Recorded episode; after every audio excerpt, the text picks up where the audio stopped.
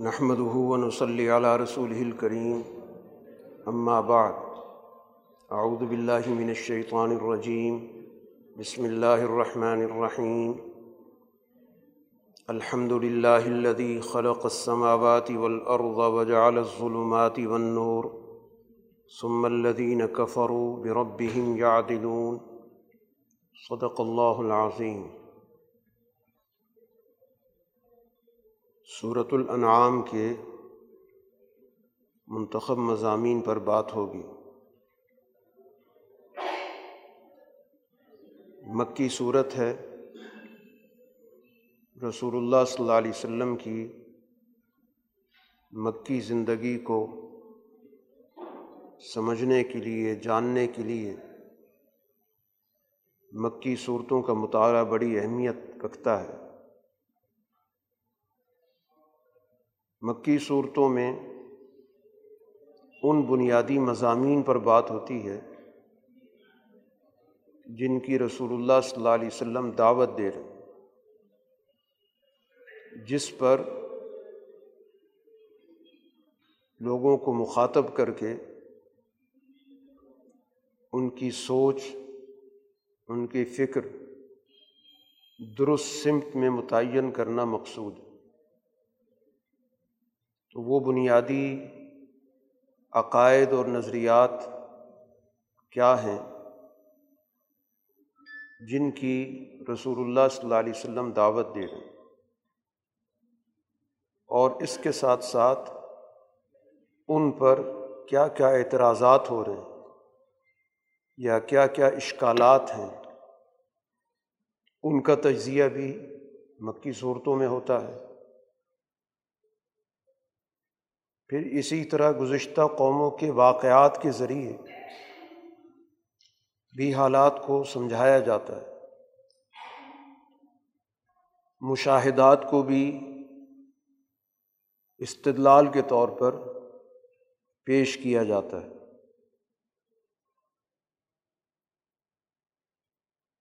مخالفین کے رویوں کو بھی زیر بحث لایا جاتا ہے۔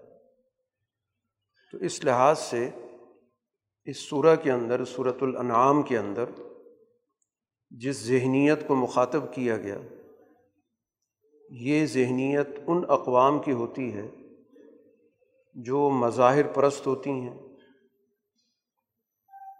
بت پرست ہوتی ہیں، یا جن کو قرآن حکیم کی زبان میں سابی اقوام کہا گیا۔ یعنی وہ دور جو ابراہیم علیہ السلاۃ والسلام سے پہلے کا تھا، وہ سابی دور کہلاتا ہے۔ اور ابراہیم علیہ السلاۃ والسلام نے ایک نئے دور کا آغاز کیا۔ اس دور کو حنیفی دور کہتے ہیں۔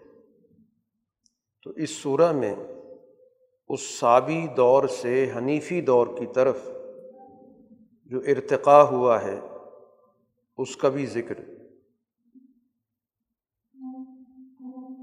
سب سے پہلا اور بنیادی موضوع وہ توحید کا موضوع ہے۔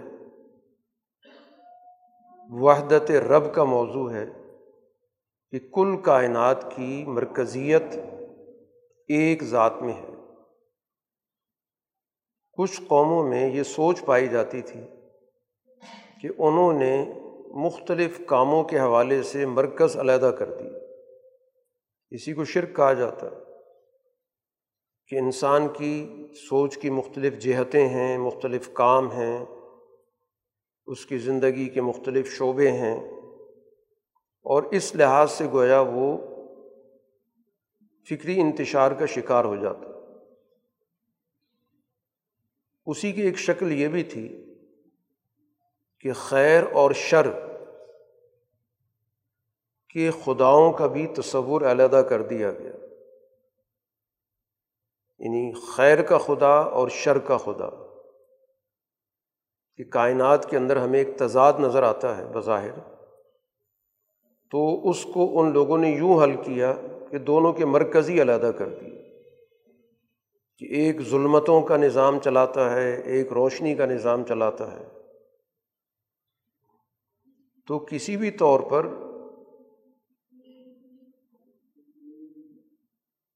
دو خداؤں کا تصور یا اس سے زیادہ خداؤں کا تصور۔ یہ انسانی سوچوں کے اندر انتشار پیدا کرتا، تقسیم پیدا کرتا۔ شرک کا سب سے بڑا معاشرتی نقصان ہی ہے کہ انسان تقسیم ہو جاتے ہیں، سوچیں بٹ جاتی ہیں اور فکری انتشار سوسائٹی کے لیے سب سے زیادہ تباہی کا باعث ہوتا ہے۔ تو توحید کا نظریہ در حقیقت اس لیے ضروری ہے کہ کائنات کی ایک مرکزیت مانی جائے اور تمام معاملات کو اس سے وابستہ کیا جائے تاکہ انسان یکسوئی کے ساتھ اس ایک ذات سے ہی اپنا تعلق جوڑے۔ اسی کی بالادستی قبول کرے، اسی کی بندگی کرے اور ذہنی طور پر منتشر نہ ہو۔ خداؤں میں تقسیم معاشرہ گروہ پیدا کرتا ہے، پھر گروہ آپس میں ایک دوسرے سے الجھتے ہیں۔ خود انسان ذاتی اور انفرادی طور پر بھی اس کی سوچ تقسیم ہو جاتی ہے۔ تذبذب کی کیفیت سے زندگی بسر کرتا ہے۔ تو سب سے پہلے آغاز میں اسی چیز کا قرآن نے ذکر کیا۔ کہ الحمد للہ الزی تمام تعریفیں اس ذات کی ہیں، اس اللہ کی ہیں جس نے آسمانوں اور زمین کو پیدا کیا تو بلندیوں کو بھی اسی نے تخلیق کیا اور زمین کی صورت میں جو نشیبی جگہ ہے، نچلی جگہ ہے، پس جگہ ہے، وہ بھی اس نے تخلیق کی۔ دونوں کا مرکز ایک ہی ہے۔ ایسا نہیں ہے کہ بلندیوں کا خدا اور ہو اور پستیوں کا خدا اور ہو۔ اسی طرح اس نے ظلمتیں اور روشنی بھی اسی نے پیدا کی تقسیم نہیں ہو سکتی۔ تو اس طرح گویا کہ توحید ہر لحاظ سے ضروری ہے۔ تو جب توحید الہ ہوگی، ایک الہ مانا جائے گا تو پھر اس کے نتیجے میں انسانی معاشرے کی وحدت کی اساس بھی متعین ہوگی۔ پھر اسی سے وحدت انسانیت بھی پیدا ہوگی۔ گروہیت ختم ہوگی، فرقہ واریت ختم ہوگی، طبقاتیت کی تقسیم جو سوسائٹی کے اندر ہوتی ہے، اس کی نفی ہوگی۔ اور اگر تقسیم کی سوچ اپنائی جائے گی تو پھر ظاہر بات ہے کہ پھر باقاعدہ اس کو ایک مذہبی جواز مل جاتا۔ کہ یہ چھوٹوں کا خدا ہے اور یہ بڑوں کا خدا ہے۔ جیسے کہ کچھ مذاہب نے اسی بنیاد پر انسانوں کو تقسیم کر دی۔ کسی کے بارے میں یہ تاثر کہ یہ اس برتر ذات کے دماغ سے پیدا ہونے والی مخلوق کا یہ آلہ ہے۔ جو اس برتر ذات کے ہاتھوں سے پیدا ہوئی، وہ ایک علیحدہ حیثیت اور جو سب سے کمزور طبقہ جس کو شودر کہتے ہیں، وہ گویا اس کے پاؤں سے پیدا ہوا تو اس طرح تو گویا ان نے فطری تقسیم پیدا کر دی، تبھی تقسیم پیدا کر دی۔ اب یہ گروہ کبھی بھی مذہبی طور پر ہم آہنگ نہیں ہو سکتے۔ برہمن برہمن رہتا ہے، شودر شودر رہتا ہے۔ تو یہی سوچ پھر دیگر جگہوں پر بھی پائی جاتی ہے۔ ٹائٹل مختلف ہو سکتے ہیں۔ تو اس لیے سب سے پہلی اور اساسی بات توحید کی ہے کہ کائنات کی وحدت اسی صورت میں معتبر ہوگی کہ جب رب کائنات کو، خالق کائنات کو بھی واحد تسلیم کیا جائے ہر لحاظ سے، تخلیق کے لحاظ سے بھی، تدبیر کے لحاظ سے بھی۔ یہ بھی ایک تقسیم سوسائٹی کے اندر کر دی گئی۔ کچھ لوگوں نے کہا تخلیق میں تو وحدت ہے، اللہ نے پیدا کیا۔ پھر اس کے بعد تدبیر کے اندر بہت سارے عناصر شامل ہو گئے۔ تو جس کی طاقت ہے، وہ نظام چلا لیتا ہے۔ جو کمزور ہے، وہ پیچھے رہ جاتا ہے۔ تو بہر القرآن حکیم کی اس صورت کا آغاز سب سے پہلے اس بنیادی پیغام سے ہو پھر اسی موضوع کو آگے بڑھایا گیا کہ تمام انسانوں کو اللہ تعالیٰ نے مٹی سے تخلیق کی تو انسانوں کے اندر بھی گروہیت، تقسیم، طبقاتیت کی کوئی گنجائش نہیں کہ مادے کے لحاظ سے بھی مادہ ایک ہے۔ تخلیق جس چیز سے ہوئی ہے وہ بھی ایک ہے۔ پھر اس انسان کے لیے اللہ نے باقاعدہ تعین کیا ہے کہ وہ ایک خاص مدت کے لیے اس دنیا میں رہے گا۔ اس کو ہم قانون اجل کہتے ہیں، ایک مدت کا قانون ہے۔ یہ انفرادی طور پر بھی ہے کہ ہر انسان کا ایک خاص پیریڈ ہے، ایک عرصہ ہے، وہ دنیا میں اپنا کردار ادا کرتا ہے۔ اسی طرح قوموں کی بھی ایک اجل ہوتی ہے۔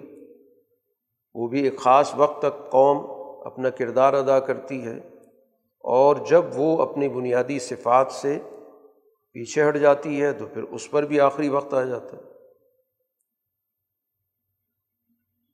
وہی ذات ہے وہ اللہ فسماواتی و فل آسمانوں اور زمین میں بھی وہی ہے۔ وہی ذات تمہاری راز کو بھی جانتا ہے، تمہاری ظاہر کی باتوں کو بھی جانتا ہے۔ تمہارے اعمال کو جو تم کرتے وہ بھی جانتا ہے۔ تو ایک گویا کہ جامع تصور قرآن حکیم نے توحید کے حوالے سے متعین کی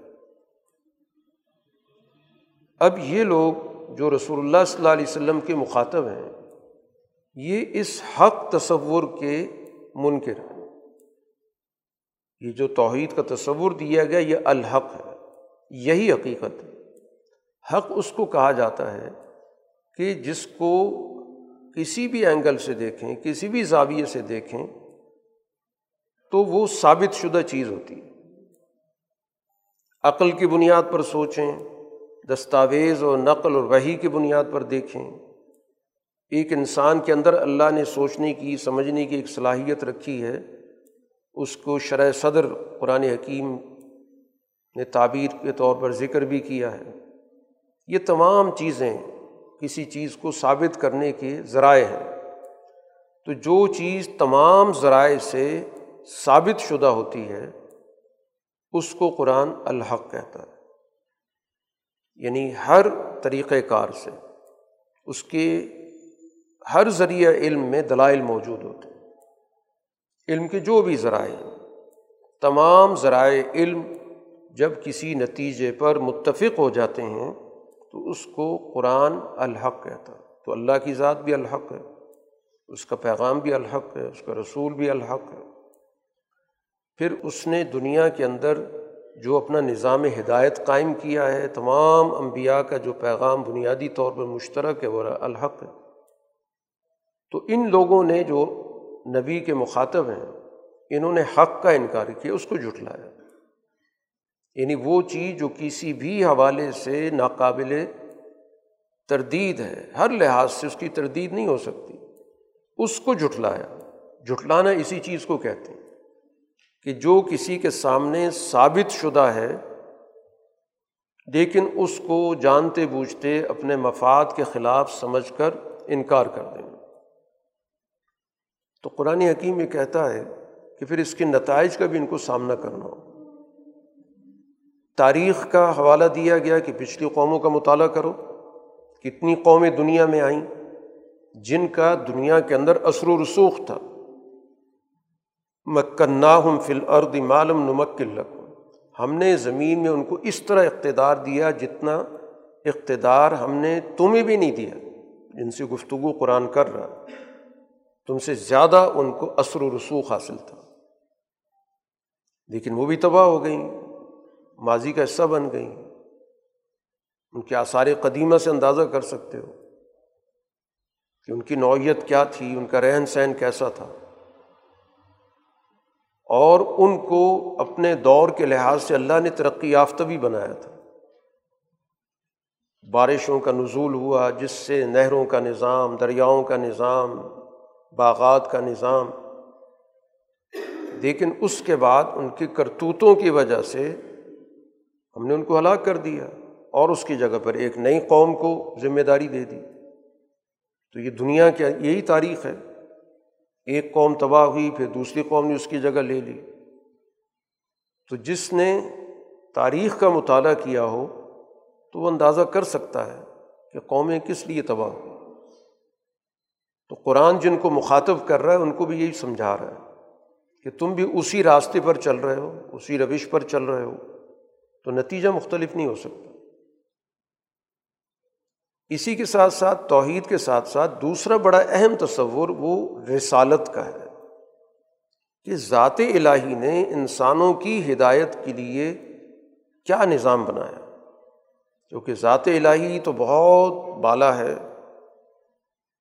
اور یہ انسانی مخلوق ظاہر کے محدود تر دائرے میں رہتی ہے، اس کی سوچ بھی محدود ہے، اس کی زندگی بھی محدود ہے، اس کے ذرائع علم بھی محدود ہیں۔ تو ایک لامحدود ذات کا محدود مخلوق کے ساتھ ربط کیسے ہے؟ وہ ربط رسالت کہلاتا کہ اللہ تعالیٰ انہیں انسانوں میں سے سب سے اعلیٰ ترین، سب سے پاکیزہ ترین انسان کا انتخاب کر کے اس پر اپنا پیغام نازل کرتا ہے اور اس کے ذریعے باقی لوگوں کو رہنمائی دیتا ہے۔ تو رسول اللہ صلی اللہ علیہ وسلم گویا کہ اب دنیا میں وہ رہنمائی دینے کے لیے تشریف لائیں اور آپ پر وہی نازل ہو رہی ہے۔ وہ پیغام ان کو پہنچا رہے ہیں۔ اب اس پر بھی ان کو شکوک و شبات ہیں۔ کہ انسانوں میں سے کیسے ہو سکتا ہے کہ کوئی ہدایت دینے والا ہے؟ قرآن کہتا ہے کہ اگر قرآن حکیم اللہ تعالیٰ کسی لکھی ہوئی دستاویز میں بھیجتا، ابھی تو رسول اللہ صلی اللہ علیہ وسلم کی زبان سے لوگوں تک پہنچتا ہے اور پھر آپ بعد میں اس کو لکھواتے ہیں۔ لیکن اگر براہ راست لکھا ہوا آتا کسی کاغذ کے اندر اور یہ اس کاغذ کو اپنے ہاتھ سے چھو بھی لیتے۔ تو بھی یہ کہتے کہ یہ تو کھلا جادو ہے۔ کیونکہ انہوں نے طے کر لیا کہ ہم نے اس ہدایت کو قبول نہیں کرنا۔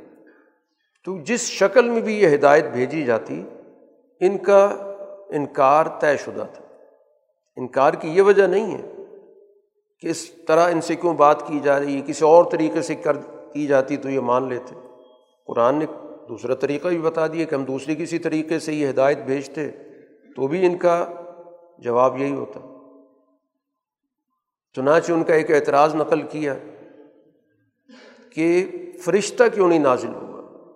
اگر یہ رسول ہیں تو ان کے ساتھ ایک فرشتہ بھی ہوتا، وہ کہ بتاتا کہ یہ اللہ کی طرف سے آیا۔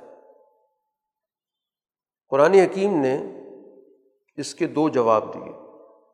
ایک جواب تو یہ دیا کہ اگر فرشتے کو نازل کرتے اور پھر تم اس بات کو نہ مانتے، تو اس موقع پر تمہارا موقع پر ہی فیصلہ کر دیا جاتا۔ اس وقت تمہیں ایک مہلت دی گئی کہ رسول کا انکار کرنے سے فوراً کوئی سزا نہیں دی جا رہی، موقع دیا جا رہا ہے، بات چیت ہو رہی ہے، تمہارے اعتراضات دور کیے جا رہے ہیں۔ ایک مہلت عمل ہے۔ کہ جب بھی سمجھنے کا موقع ان کو مل سکتا ہے وہ دے دیا جائے اور جب بھی مان لیں گے تو قبول کر لیا جائے لیکن اگر فرشتہ ہوتا تو پھر تو دو ٹوک بات ہوتی کہ یا ماننا ہوتا اور نہ مانتے تو پھر نقوزی الامر، معاملہ طے ہو جاتا، کوئی مہلت نہ ہوتی۔ تو یہ تو اللہ تعالیٰ کا تم پر بہت بڑا احسان ہے کہ اس نے تمہارے لیے وہ ذریعہ نہیں رکھا کہ جس کے بعد تمہارے پاس کوئی واپسی کی گنجائش نہ ہوتی۔ دوسرا جواب قرآن حکیم نے ایک اور دیا کہ اگر وہ فرشتہ نازل ہوتا تو اب ظاہر فرشتہ تو ایک نورانی مخلوق ہے۔ اپنی اصل حالت میں تو کسی کو نظر نہ آتا۔ تو یقیناً ہمیں اس کو ایک انسانی شکل میں بھیجنا ہوتا تاکہ لوگ دیکھ سکیں۔ تو جب وہ انسانی شکل میں آتا تو پھر تمہارا وہی اعتراض ہوتا کہ یہ تو ایک انسان ہے۔ اس کا فرشتہ ہونا کیسے ثابت ہوتا؟ کیونکہ اس نے ایک ایسی شکل میں آنا تھا، ایک مادی صورت میں آنا تھا، جس کو لوگ اپنی آنکھوں سے دیکھ سکیں۔ تو جب اپنی آنکھوں سے دیکھتے، تو پھر یہ کہتے، یہ تو ایک انسان ہے۔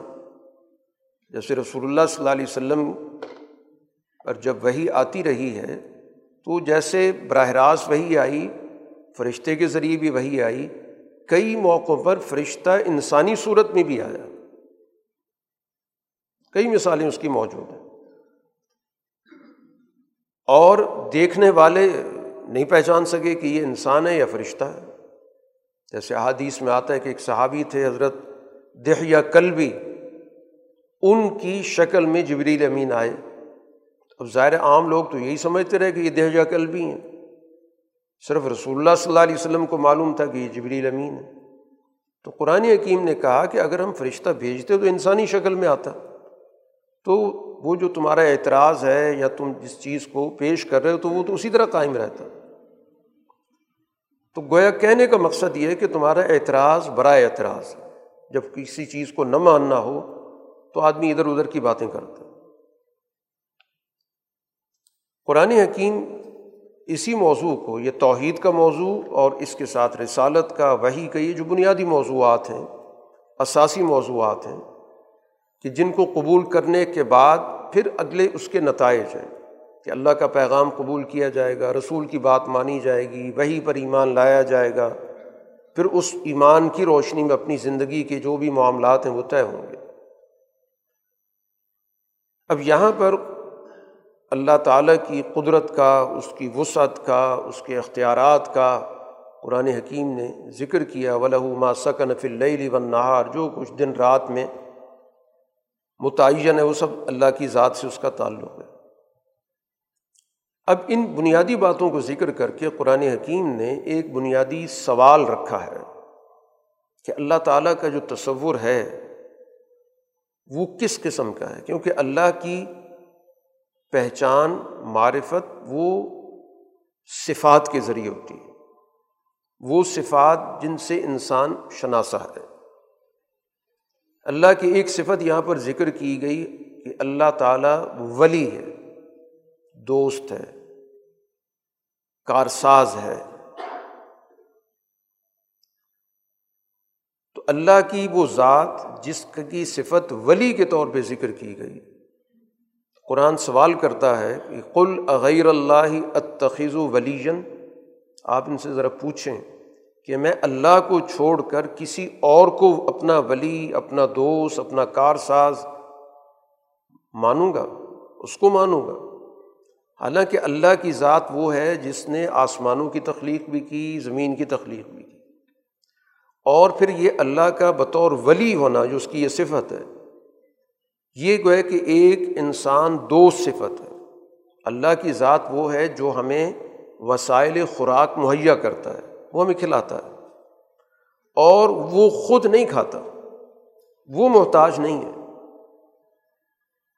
ایسا دوست ہے کہ جو جس کی دوستی گویا کہ ہمارے فائدے کی ہے، فائدہ لینے کی نہیں ہے۔ باقی جو دنیا کے اندر دوستیاں ہوتی ہیں، وہ دو طرفہ ان معنوں میں کہ فائدہ دو، فائدہ لو۔ اگر کوئی فائدہ نہیں دیتا تو دوسرا آدمی کہتا ہے کہ نہیں، میں بھی فائدہ نہیں دیتا۔ دو طرفہ تعلق ہوتا لیکن اللہ کی ذات یہ ہوا یوتعم ولا یوتام وہ تو ہمیں کھلاتا ہے وسائل دیتا ہے خوراک کے، انسانی زندگی بسر کرنے کے۔ لیکن اس کو کوئی نہیں تعام دیتا، اس کو کوئی خوراک نہیں دیتا۔ اس کا انسانوں سے احتیاط کا تعلق ہی نہیں ہے۔ لیکن اس کا تعلق انسانوں کے ساتھ دوستی کا۔ اب اس ذات کے بارے میں مجھے حکم دیا گیا کہ میں اس کی اطاعت کرنے والوں میں شامل ہوں۔ اس جماعت کا حصہ بنوں جو اللہ کی اطاعت کرتی اس کے ساتھ میں کسی کو شریک نہ کروں، کسی اور کو اپنا ولی، اپنا دوست، اپنا کارساز نہ مانوں۔ اور مجھے اس بات کا اندیشہ ہے کہ اگر میں اپنے رب کی نافرمانی کروں گا، تو ایک بڑے دن کی عذاب کا بھی سامنا کروں گا۔ تو اس طرح گویا کہ اللہ کی توحید کو اس صفت کے حوالے سے ذکر کیا گیا کہ اس کی ذات اس قدر جامع ہے اور کسی کے محتاج نہیں ہے اور تمام انسان اس کے محتاج ہیں۔ اگر وہ کسی کو نقصان دینے کا فیصلہ کر لے تو پھر اس کو کوئی اور نہیں ٹال سکتا۔ اور اگر وہ کسی کی بھلائی کا فیصلہ کرے تو ہر چیز پہ وہ قادر ہے، جس طرح چاہے فیصلے کر سکتا ہے۔ اسی طرح قرآن نے ایک اور صفت ذکر کی القاہر و فو کا عباد وہ اپنے تمام بندوں پہ غالب ہے ان کے فیصلے وہ کرتا ہے۔ کسی اور طاقت کو اختیار نہیں دیا گیا کہ وہ اللہ کے بندوں پہ فیصلے شروع کر دے۔ ان سے اپنا کام لینا شروع کر دے۔ صرف اللہ کی ذات القاہر فوقا عباد اس صفت میں بھی کسی کو شریک نہیں کر سکتے کہ کسی اور کا جبر ہم قبول کر لیں۔ یہ بھی شرک ہوگا۔ صرف اللہ کی ذات ہے جو انسانوں پر غالب ہے فیصلے کرتی ہے۔ وہی حکیم ہے، وہی خبیر ہے۔ تو ایک جامع تصور دیا جا رہا ہے ذات الہی کا اس صفت کے پس منظر میں جس کو قرآن حکیم نے یہاں پر ولی کے عنوان سے ذکر کیا۔ قرآن حکیم آپ پر اس لیے نازل ہوا وہ وحی علیہ حاض القرآن۔ کہ اس کے ذریعے میں تم سب کو مستقبل کے نتائج سے خبردار کروں۔ اس کو انظار کہتے ہیں۔ انظار کا مطلب ہے کہ جو تمہارے اس وقت کرتوت ہیں طریقۂ کار ہے، اس کے کیا نتائج نکلیں گے؟ وہ جو تباہ کن نتائج ہیں، میں ان کے بارے میں تمہیں خبردار کر رہا ہوں کہ تم تباہی کی طرف جا رہے ہو۔ اور بر وقت فیصلہ کر لو تو اس تباہی سے بچ جاؤ گے۔ اور میرا یہ پیغام تم تک بھی ہے جو براہ راست مخاطب ہیں، اور ان کے علاوہ جہاں تک میرا پیغام پہنچے۔ یعنی اللہ کے رسول کا یہ پیغام یا یہ قرآن حکیم صرف اور صرف جزیرت العرب تک یا مکہ کے لوگوں تک محدود نہیں ہے، بلکہ یہ پیغام جہاں تک بھی پہنچ سکتا ہے، یہ سب کے لیے۔ پھر اس کے دائرے میں ظاہر ہے کہ آہستہ آہستہ ساری دنیا شامل ہو گئی، ساری انسانیت شامل ہو گئی۔ قرآن حکیم یہاں پر اسی پس منظر میں کہ جب اللہ کی بات ہو رہی ہے، اللہ کے پیغام کی بات ہو رہی ہے، تو اللہ تعالیٰ کے بارے میں جو بھی غلط بیانی کرے گا افطرا اللہ پہ جھوٹ باندھنا، اللہ نے ایک بات کہی نہیں اور اللہ کی طرف منسوب کر کے بیان کر دینا۔ دوسری صورت یہ کہ اللہ نے آیات بھیجی، احکام بھیجے اور ایک اس کو ڈٹائی کے ساتھ جٹلا رہا ہے۔ یہ دونوں برابر کے مجرم ہیں۔ ان سے بڑھ کے کوئی ظالم نہیں ہے۔ یعنی جیسے اللہ کی طرف جھوٹ منسوب کرنا بہت بڑا ظلم ہے، اسی طرح اللہ نے اگر واقعتاً آیات اور احکام نازل کیے، ان کو جھٹلا دینا۔ دونوں گویا کے سنگینی کے لحاظ سے برابر ہیں اس لیے قرآن نے دونوں کے بارے میں کہا کہ ازلم ان سے بڑھ کے کوئی ظالم نہیں ہے۔ اور ظالم کو اللہ تعالیٰ کامیاب نہیں کرتا۔ ان لا یفلح الظالم اب یہ لوگ قرآن حکیم کے بارے میں، چونکہ قرآن ان کو تاریخی واقعات کے ذریعے یاد دہانی کراتا ہے، کیونکہ انسان محسوسات سے سیکھتا ہے، جو چیزیں اس کو نظر آتی ہیں۔ اللہ نے اس کو ہوا سے ظاہرہ دی ہے۔ ہمیں دیکھتا ہے، سنتا ہے، بولتا ہے، چیزوں کے ساتھ اس کا ایک تعلق ہے۔ تو اسی اساس پہ قرآن تاریخی واقعات ذکر کرتا ہے کہ تاریخ سے عبرت حاصل کرو، قوموں کا مطالعہ کرو۔ تم خود مختلف جگہوں پہ سفر کے لیے جاتے ہو تو راستے میں تمہیں بہت سارے کھنڈرات ملتے ہیں، آثار قدیمہ ملتے ہیں۔ تو ان پر غور کرو کہ یہاں پر ایک آبادی تھی، قوم تھی، اس کا انجام کیا ہوا؟ تو بجائے اس کے کہ وہ ان واقعات سے، ان آیات سے کوئی رہنمائی لیں، عبرت حاصل کریں۔ اس پر یہ بھکتی کستے ہیں کہ یہ تو ساری کی ساری گزشتہ لوگوں کی کہانیاں قصے ہیں۔ حالانکہ قرآن کا مقصد قصہ بیان کرنا نہیں ہوتا، قصے کے ذریعے رہنمائی دینا۔ اس واقعے سے تم اخذ کرو کہ تمہاری زندگی اور اس قوم کی زندگی میں کتنی مشابہت ہے۔ تو جتنی مشابہت ہوگی تو نتائج مختلف نہیں نکلیں گے۔ اس لیے دنیا کے اندر تاریخ کے علم کی ہمیشہ سے اہمیت رہی ہے۔ جو تاریخ سے سیکھتا ہے وہ مستقبل کے اندر ان غلطیوں سے بچتا ہے۔ اور اگر قومیں تاریخ سے سیکھنا چھوڑ دیں تو وہی غلطیاں دہرائی جاتی رہیں گی، وہی نقصانات ہوتے رہیں گے۔ تو ہمیشہ عقل مند لوگ تاریخ کا مطالعہ کرتے ہیں، جائزہ لیتے ہیں۔ عروج و زوال کو دیکھتے ہیں اور پھر اس کی روشنی میں اپنے حالات کو درست کرتے ہیں۔ تو قرآن کا تو منشا یہ ہے اور ان کی عقل اتنی پست ہو گئی ہے کہ اس کے بارے میں ہدایت کے پہلو کو نظر انداز کر کے کہتے ہیں کہ ان حاضہ اللہ ساتیر الاولین۔ یہ تو پچھلے لوگوں کے افسانے کہانیاں ہیں۔ پھر یہ لوگ معاشرے میں دوسروں کو بھی روکتے ہیں۔ وہ ین ہو نان ہو ین او نان لوگوں کو بھی منع کرتے ہیں، خود بھی دور رہتے ہیں۔ یہ صرف اپنے آپ کو تباہ کر رہے ہیں۔ اس سے کوئی اللہ کو یا اللہ کے رسول کو کوئی نقصان نہیں ہو رہا۔ وہ یوں لکھونا اللہ انفسا اور اس بات کا یہ شعور نہیں رکھتے۔ کہ یہ تو ہم اپنی تباہی کو دعوت دے رہے ہیں۔ خود بھی دور اور لوگوں کو بھی اس سے ہم دور رکھ رہے ہیں۔ تو قرآن حکیم گویا کہ اس طرح ان کو تاریخی واقعات کے ذریعے بھی متوجہ کرتا ہے۔ اب ان کی سوچ کیا ہے کہ صرف موجود وقت میں یہ مست ہے۔ ان کی سوچ کیا ہے؟ بس یہی اس وقت جو ہم موجود ہیں، بس یہی کائنات ہے، یہی دنیا ہے۔ انہیں اللہ حیات نت دنیا بس یہی ہماری دنیا ہے۔ مستقبل کی کوئی سوچ نہیں۔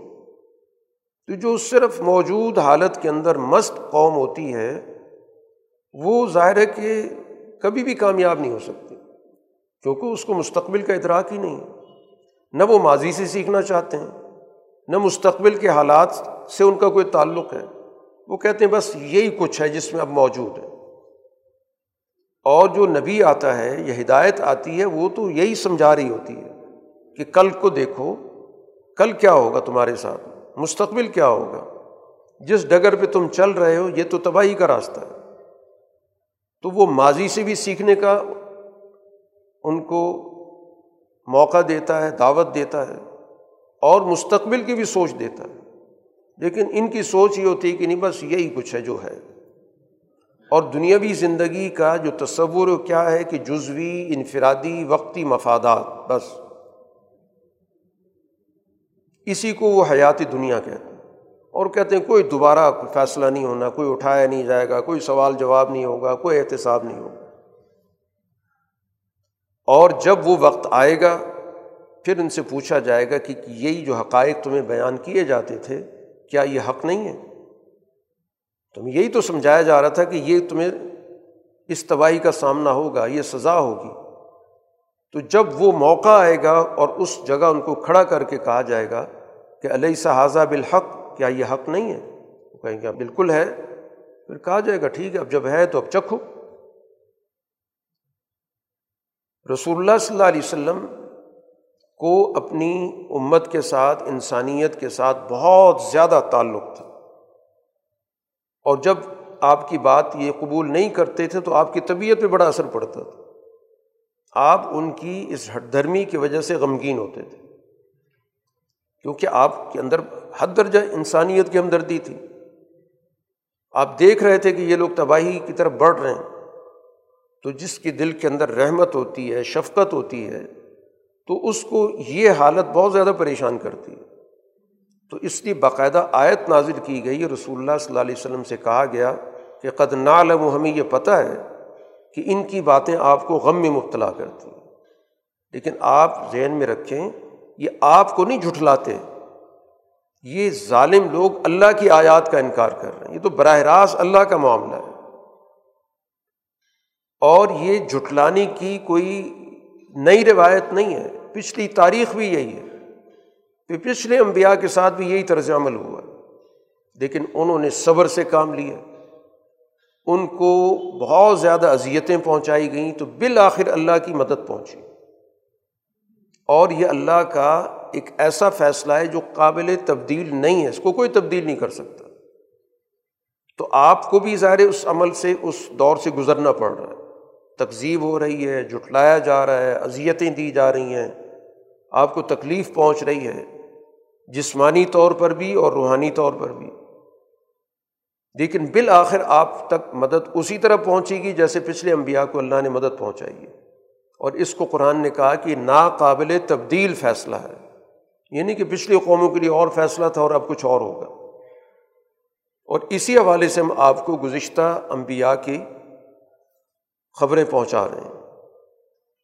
رسول اللہ صلی اللہ علیہ وسلم پر چونکہ بہت زیادہ لوگوں کی ہدایت کا جذبہ تھا، تو قرآن کہتا ہے کہ آپ کی اگر استطاعت میں ہو تو آپ زمین میں سرنگ لگا کے یا آسمان میں سیڑھی لگا کے بھی ان کو ہدایت دینا چاہیں گے کہ کوئی جس کسی نشانی سے ان کو میں مطمئن کر دوں۔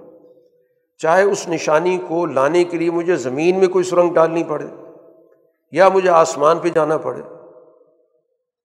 تو قرآن حکیم نے رسول اللہ صلی اللہ علیہ وسلم سے کہا کہ یہ جو آپ کے اندر جذبہ ہے، یقیناً انسانی ہمدردی کا ہے، لیکن ان کے دلوں کو پلٹنا یہ آپ کے اختیار میں نہیں ہے۔ یہ کام ہمارا ہے، اس لیے آپ اتنی زیادہ اپنے اوپر ذمہ داری نہ لیں، اتنا زیادہ اپنے اوپر بوجھ نہ ڈالیں۔ ہاں جو آپ کی بات توجہ سے سنیں گے، یقیناً قبول بھی کریں گے۔ لیکن یہ لوگ تو گویا کہ مردے ہیں، یہ آپ کی بات سننے کے لیے تیار نہیں ہے اب ایک بار بار ان کی طرف سے تقاضا ہوتا تھا کہ اللہ کی طرف سے کوئی ہمیں نشانی دکھائیں۔ مخصوص قسم کی کوئی نشانی آئے گی جو ہمیں مطمئن کر دے گی یا ہمیں خاموش کرا دے گی، پھر ہم آپ پہ ایمان لائیں گے۔ تو ایک تو قرآن حکیم نے اس کا اصولی جواب دیا کہ اللہ تعالیٰ ہر قسم کی نشانی نازل کرنے پہ قدرت رکھتا ہے۔ ایسا نہیں کہ اللہ تعالیٰ کوئی عاجز ہے وہ جو تم فرمائش کرتے ہو پوری نہیں کر سکتا کر سکتا لیکن دنیا کے اندر اللہ کی جو بے شمار اور نشانیاں موجود ہیں، ان پر غور کر کے دیکھ لیں مثلاً قرآن حکیم نے یہاں پر ذکر کیا کہ اللہ نے دنیا میں بہت ساری مخلوقات پیدا کی۔ ہر مخلوق کا اپنا ایک خاص نوعی تقاضا ہے۔ ہر مخلوق ایک خاص طریقے سے پیدا کی گئی ہے، وہ اس کی پہچان ہے۔ مطلب ایک مخلوق جو زمین پہ چل رہی ہے، رینگ رہی ہے، تو اس کی، اس کا نوعی تقاضا کیا ہے کہ وہ اسی طرح چلے گی۔ اس سے ہٹ کے وہ وہ چل نہیں سکتی۔ پرندہ اللہ نے پیدا کیا، اس کا نوعی تقاضا کیا رکھا کہ وہ فضا کے اندر اڑتا ہے۔ تو ہر مخلوق کا ایک خاص نو بنا کر اس کی ایک نوعی حیثیت رکھی گئی، اس پہ وہ کام کر رہی ہے۔ اسی طرح اللہ تعالیٰ نے انسانوں کی بھی کچھ نوعی تقاضے رکھے اپنے نوعی تقاضوں کے مطابق جب وہ سوچیں گے، غور و فکر کریں گے، تو ان کو بات سمجھ میں آ جائے گی۔ اب مخصوص نشانی مانگنے کا تو مطلب یہ کہ آپ کو اس نوعی تقاضے سے ہٹ کے کوئی چیز سمجھا دی جائے۔ تو یہ تو دنیا کا نظام ایسے نہیں چلتا۔ اللہ نے جس چیز کو جیسے پیدا کیا ہے، اس کے مطابق ہی اس نے کام کرنا تو اللہ نے اس انسان کو سوچنے سمجھنے کی صلاحیت دی ہے۔ اس کی ایک فطرت رکھی ہے، اس کے اندر عقل رکھی ہے۔ چیزوں کے غور و فکر کر کے نتائج اخذ کرنے کی صلاحیت رکھی ہے۔ تو اس کو کام ملا ہے یہی اس کا نوعی تقاضا ہے۔ اب جیسے کوئی انسان یہ سوچنے لگ جائے کہ میرے پر ہو، میں اڑنا شروع کر دوں، تو یہی کہا جائے گا کہ تم انسان ہو، بطور انسان کے سوچو۔ اس دائرے سے نکل کے سوچنا تو اپنے نوعی تقاضے سے انحراف کرنا جیسے کوئی شخص کا میں فلاں جانور بن جاؤں۔ تو اس کو یہی کہا جائے گا کہ تمہاری عقل ماری گئی ہے۔ تمہیں جس طرح پیدا کیا کہ تم اس کے اندر بات کرو۔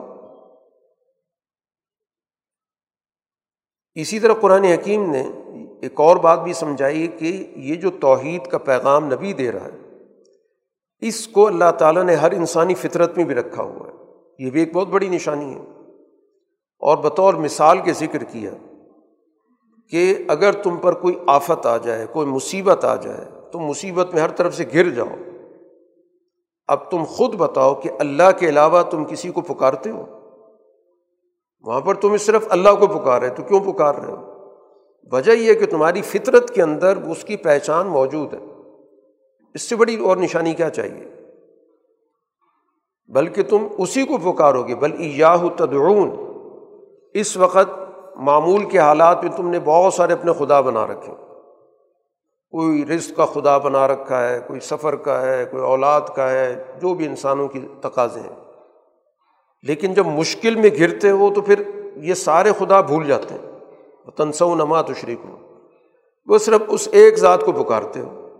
اس کا مطلب یہ ہوا، تمہاری فطرت کے اندر یہ بات چھپی ہوئی ہے۔ تم سمجھتے ہو کہ ایک برتر ذات ہی ہمیں ہر مشکل سے نکال سکتی تو اس سے بڑی نشانی کیا ہوگی؟ تمہارے اندر ایک نشانی موجود ہے۔ پھر اسی طرح گزشتہ قوموں کے واقعات نشانی کے طور پر موجود ہیں۔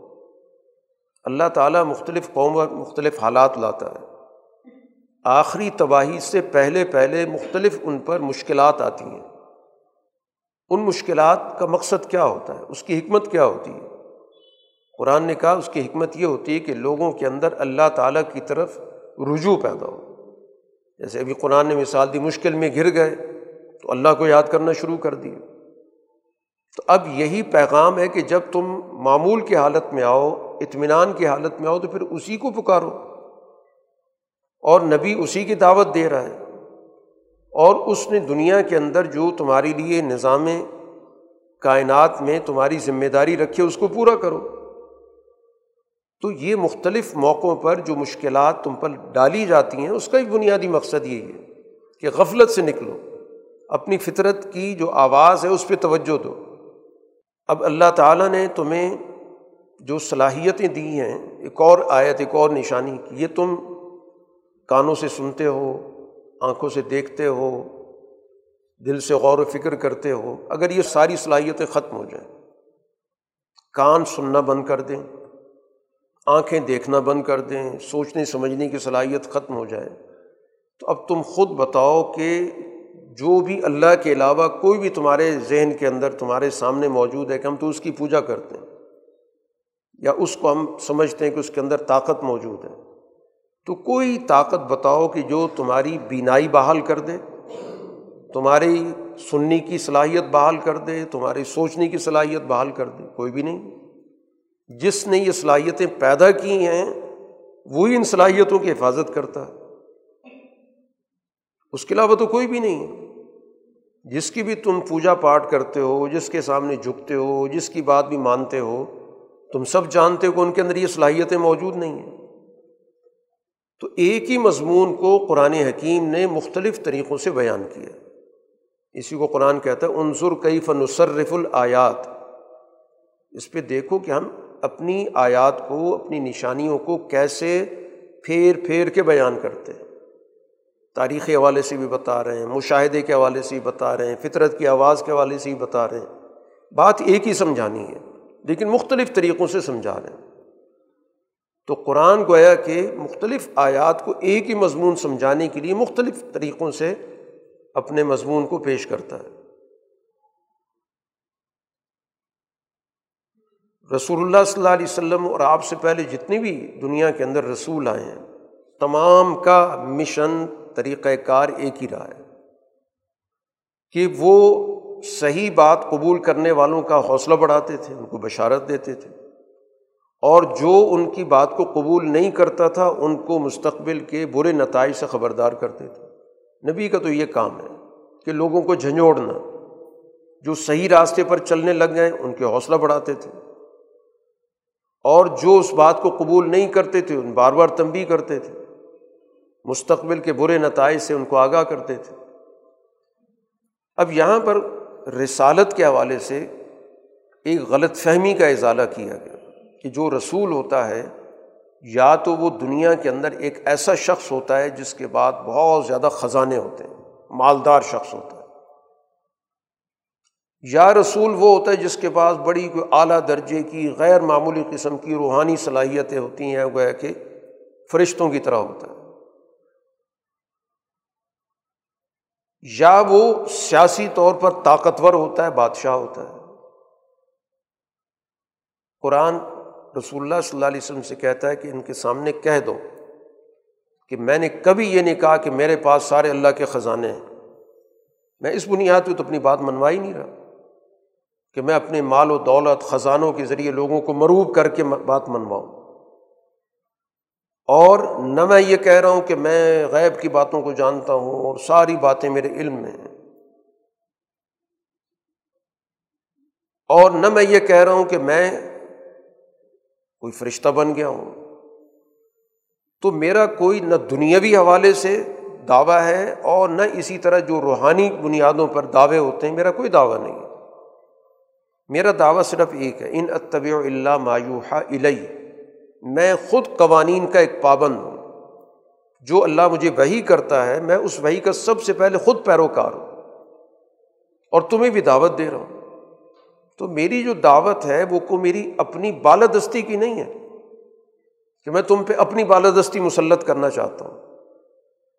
مادی بنیادوں پر کہ میں بڑے خزانوں کا مالک ہوں۔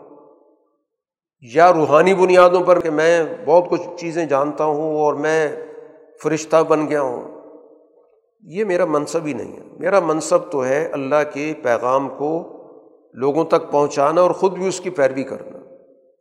میرا جو مشن ہے وہ لوگوں کی بصیرت جو اللہ نے انسانوں کے اندر عقل رکھی ہے، اس کو اپیل کرنا ہے اس کو متوجہ کرنا۔ ہے لوگوں کو مروب کر کے، لوگوں کو تابع کر کے لوگوں کے ذہنوں کو معاف کر کے بات منوانا نہیں ہے۔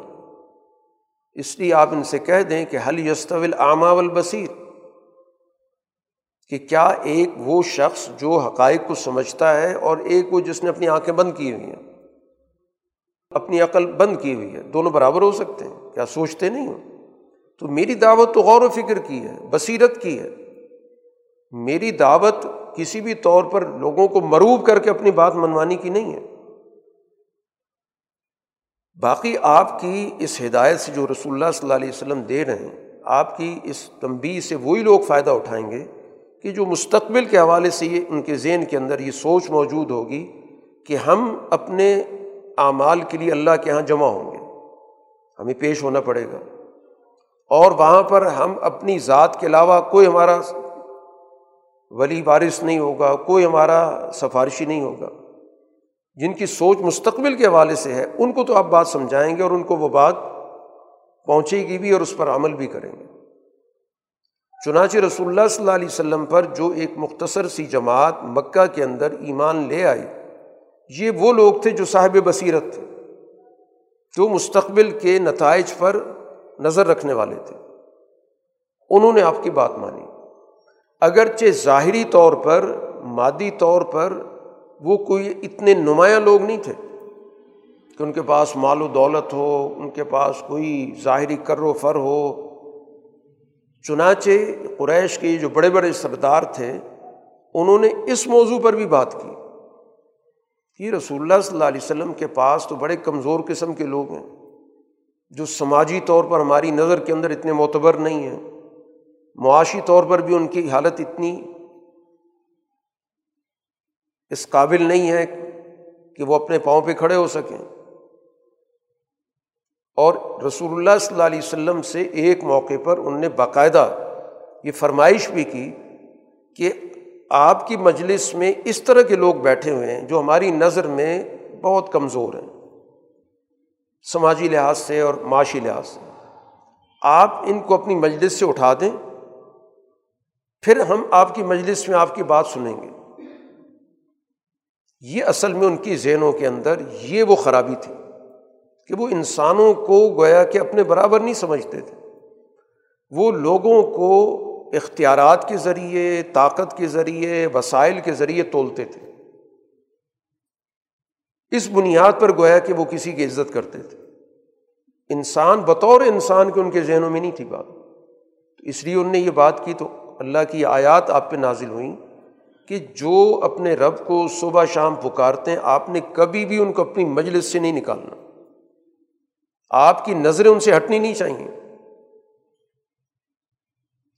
باقی مستقبل کے حوالے سے وہ ہدایت، وہ پارٹی قبول کرتی ہے یا نہیں کرتی، آپ سے کوئی حساب کتاب نہیں ہوگا۔ کہ انہوں نے اس وجہ سے بات قبول نہیں کی، کہ آپ نے ان کی یہ بات مانی نہیں۔ اس طرح تو در حقیقت ہم ان کو آزما رہے ہیں، پرکھ رہے ہیں کہ ان کے اندر جو نخوت ہے، تکبر ہے، یہ دوسروں کو حقیر سمجھتے ہیں۔ اور ان کی زبان پہ یہ جملہ آ گیا کہ آہا اللہ من اللہ علیہ ممبئی نا یہی لوگ ملے تھے، اللہ نے جن پر اپنا ہدایت کا احسان کر دیا، یہ اس قابل تھے کہ ان کا انتخاب ہو گیا۔ ان کو یہ پتہ نہیں کہ اللہ تعالیٰ قدر دانوں کو جانتا ہے۔ یہ ہدایت کو سمجھنے والے تھے ان نے اس کی قدر کی۔ اور تم نے اس کی قدر نہیں کی۔ تو گویا دین بنیادی طور پر انسانوں کے درمیان اس طبقاتیت کو ختم کرنے آیا اور ان کی ذہنیت طبقاتیت کی ہے۔ کہ ان کو یہ بھی برا لگ رہا ہے کہ رسول اللہ صلی اللہ علیہ وسلم پر ایسے لوگ ایمان لانے کے بعد ہمارے جو قریشی نسل کے لوگ ہیں ان کے برابر ہو گئے۔ کیونکہ آپ کی مجلس میں تو جو قریش سے ایمان لائے تھے وہ بھی بیٹھتے تھے۔ ابو بکر ہیں، عمر ہیں، عثمان ہیں، طلحہ ہیں، زبیر ہیں، بڑے بڑے نام ہیں۔ اور اسی طرح جو کمزور طبقے کے لوگ تھے جن کو انہوں نے غلام پہلے بنا رکھا تھا، پسماندہ سمجھتے تھے، بلال ہیں، سہیب ہیں، عمار ہیں، اس طرح کے لوگ یہ سارے مجلس میں اکٹھے بیٹھتے ہیں۔ تو ان قریشی سرداروں کو یہ بھی چیز بری لگ رہی تھی کہ یہ یہ مساوات کیسے قائم ہو گئی؟ اس لیے انہوں نے رسول اللہ صلی اللہ علیہ وسلم تک یہ بات پہنچائی، لیکن اللہ تعالیٰ نے واضح طور پر کہہ دیا کہ اس بنیاد پر ان کو بات سنانے کی گنجائش نہیں ہے۔ قرآن حکیم بتاتا ہے کہ اصل میں یہ دو افکار کا مقابلہ ہے۔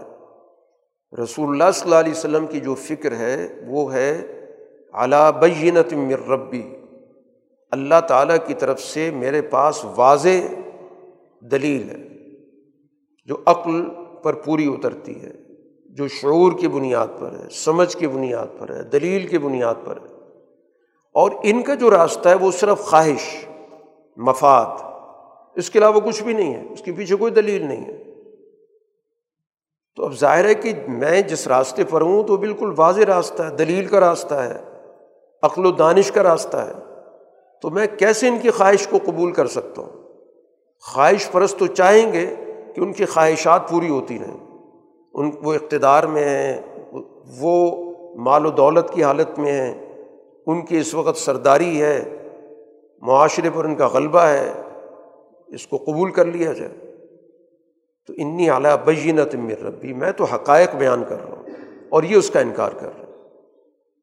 باقی جس چیز کی بار بار جلدی مچاتے ہیں کہ آپ صحیح ہیں، سچے ہیں، تو جو آپ ہمیں بار بار ڈراتے ہیں کہ سزا ہو جائے گی، عذاب آ جائے گا، لے آئیں۔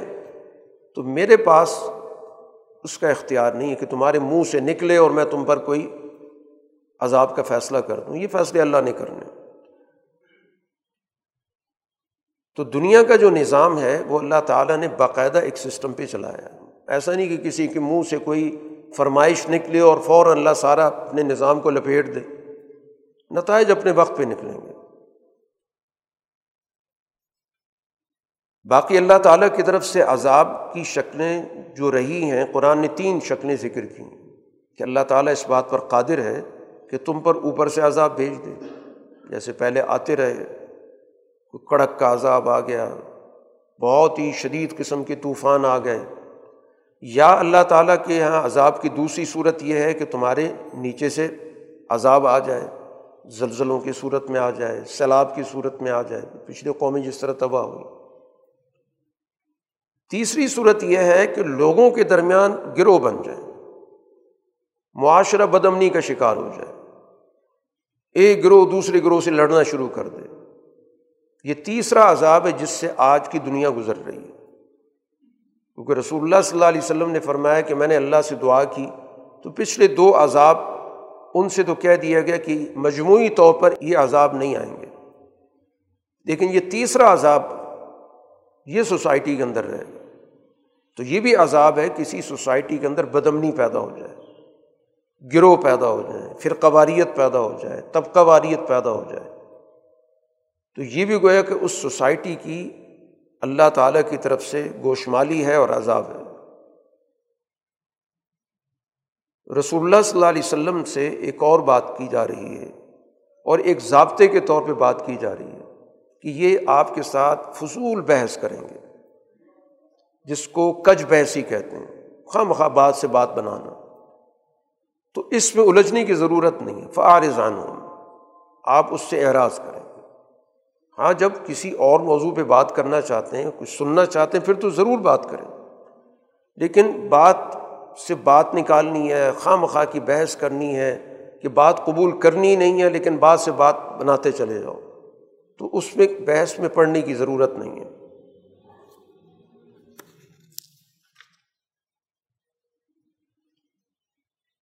اب قرآن حکیم یہاں پر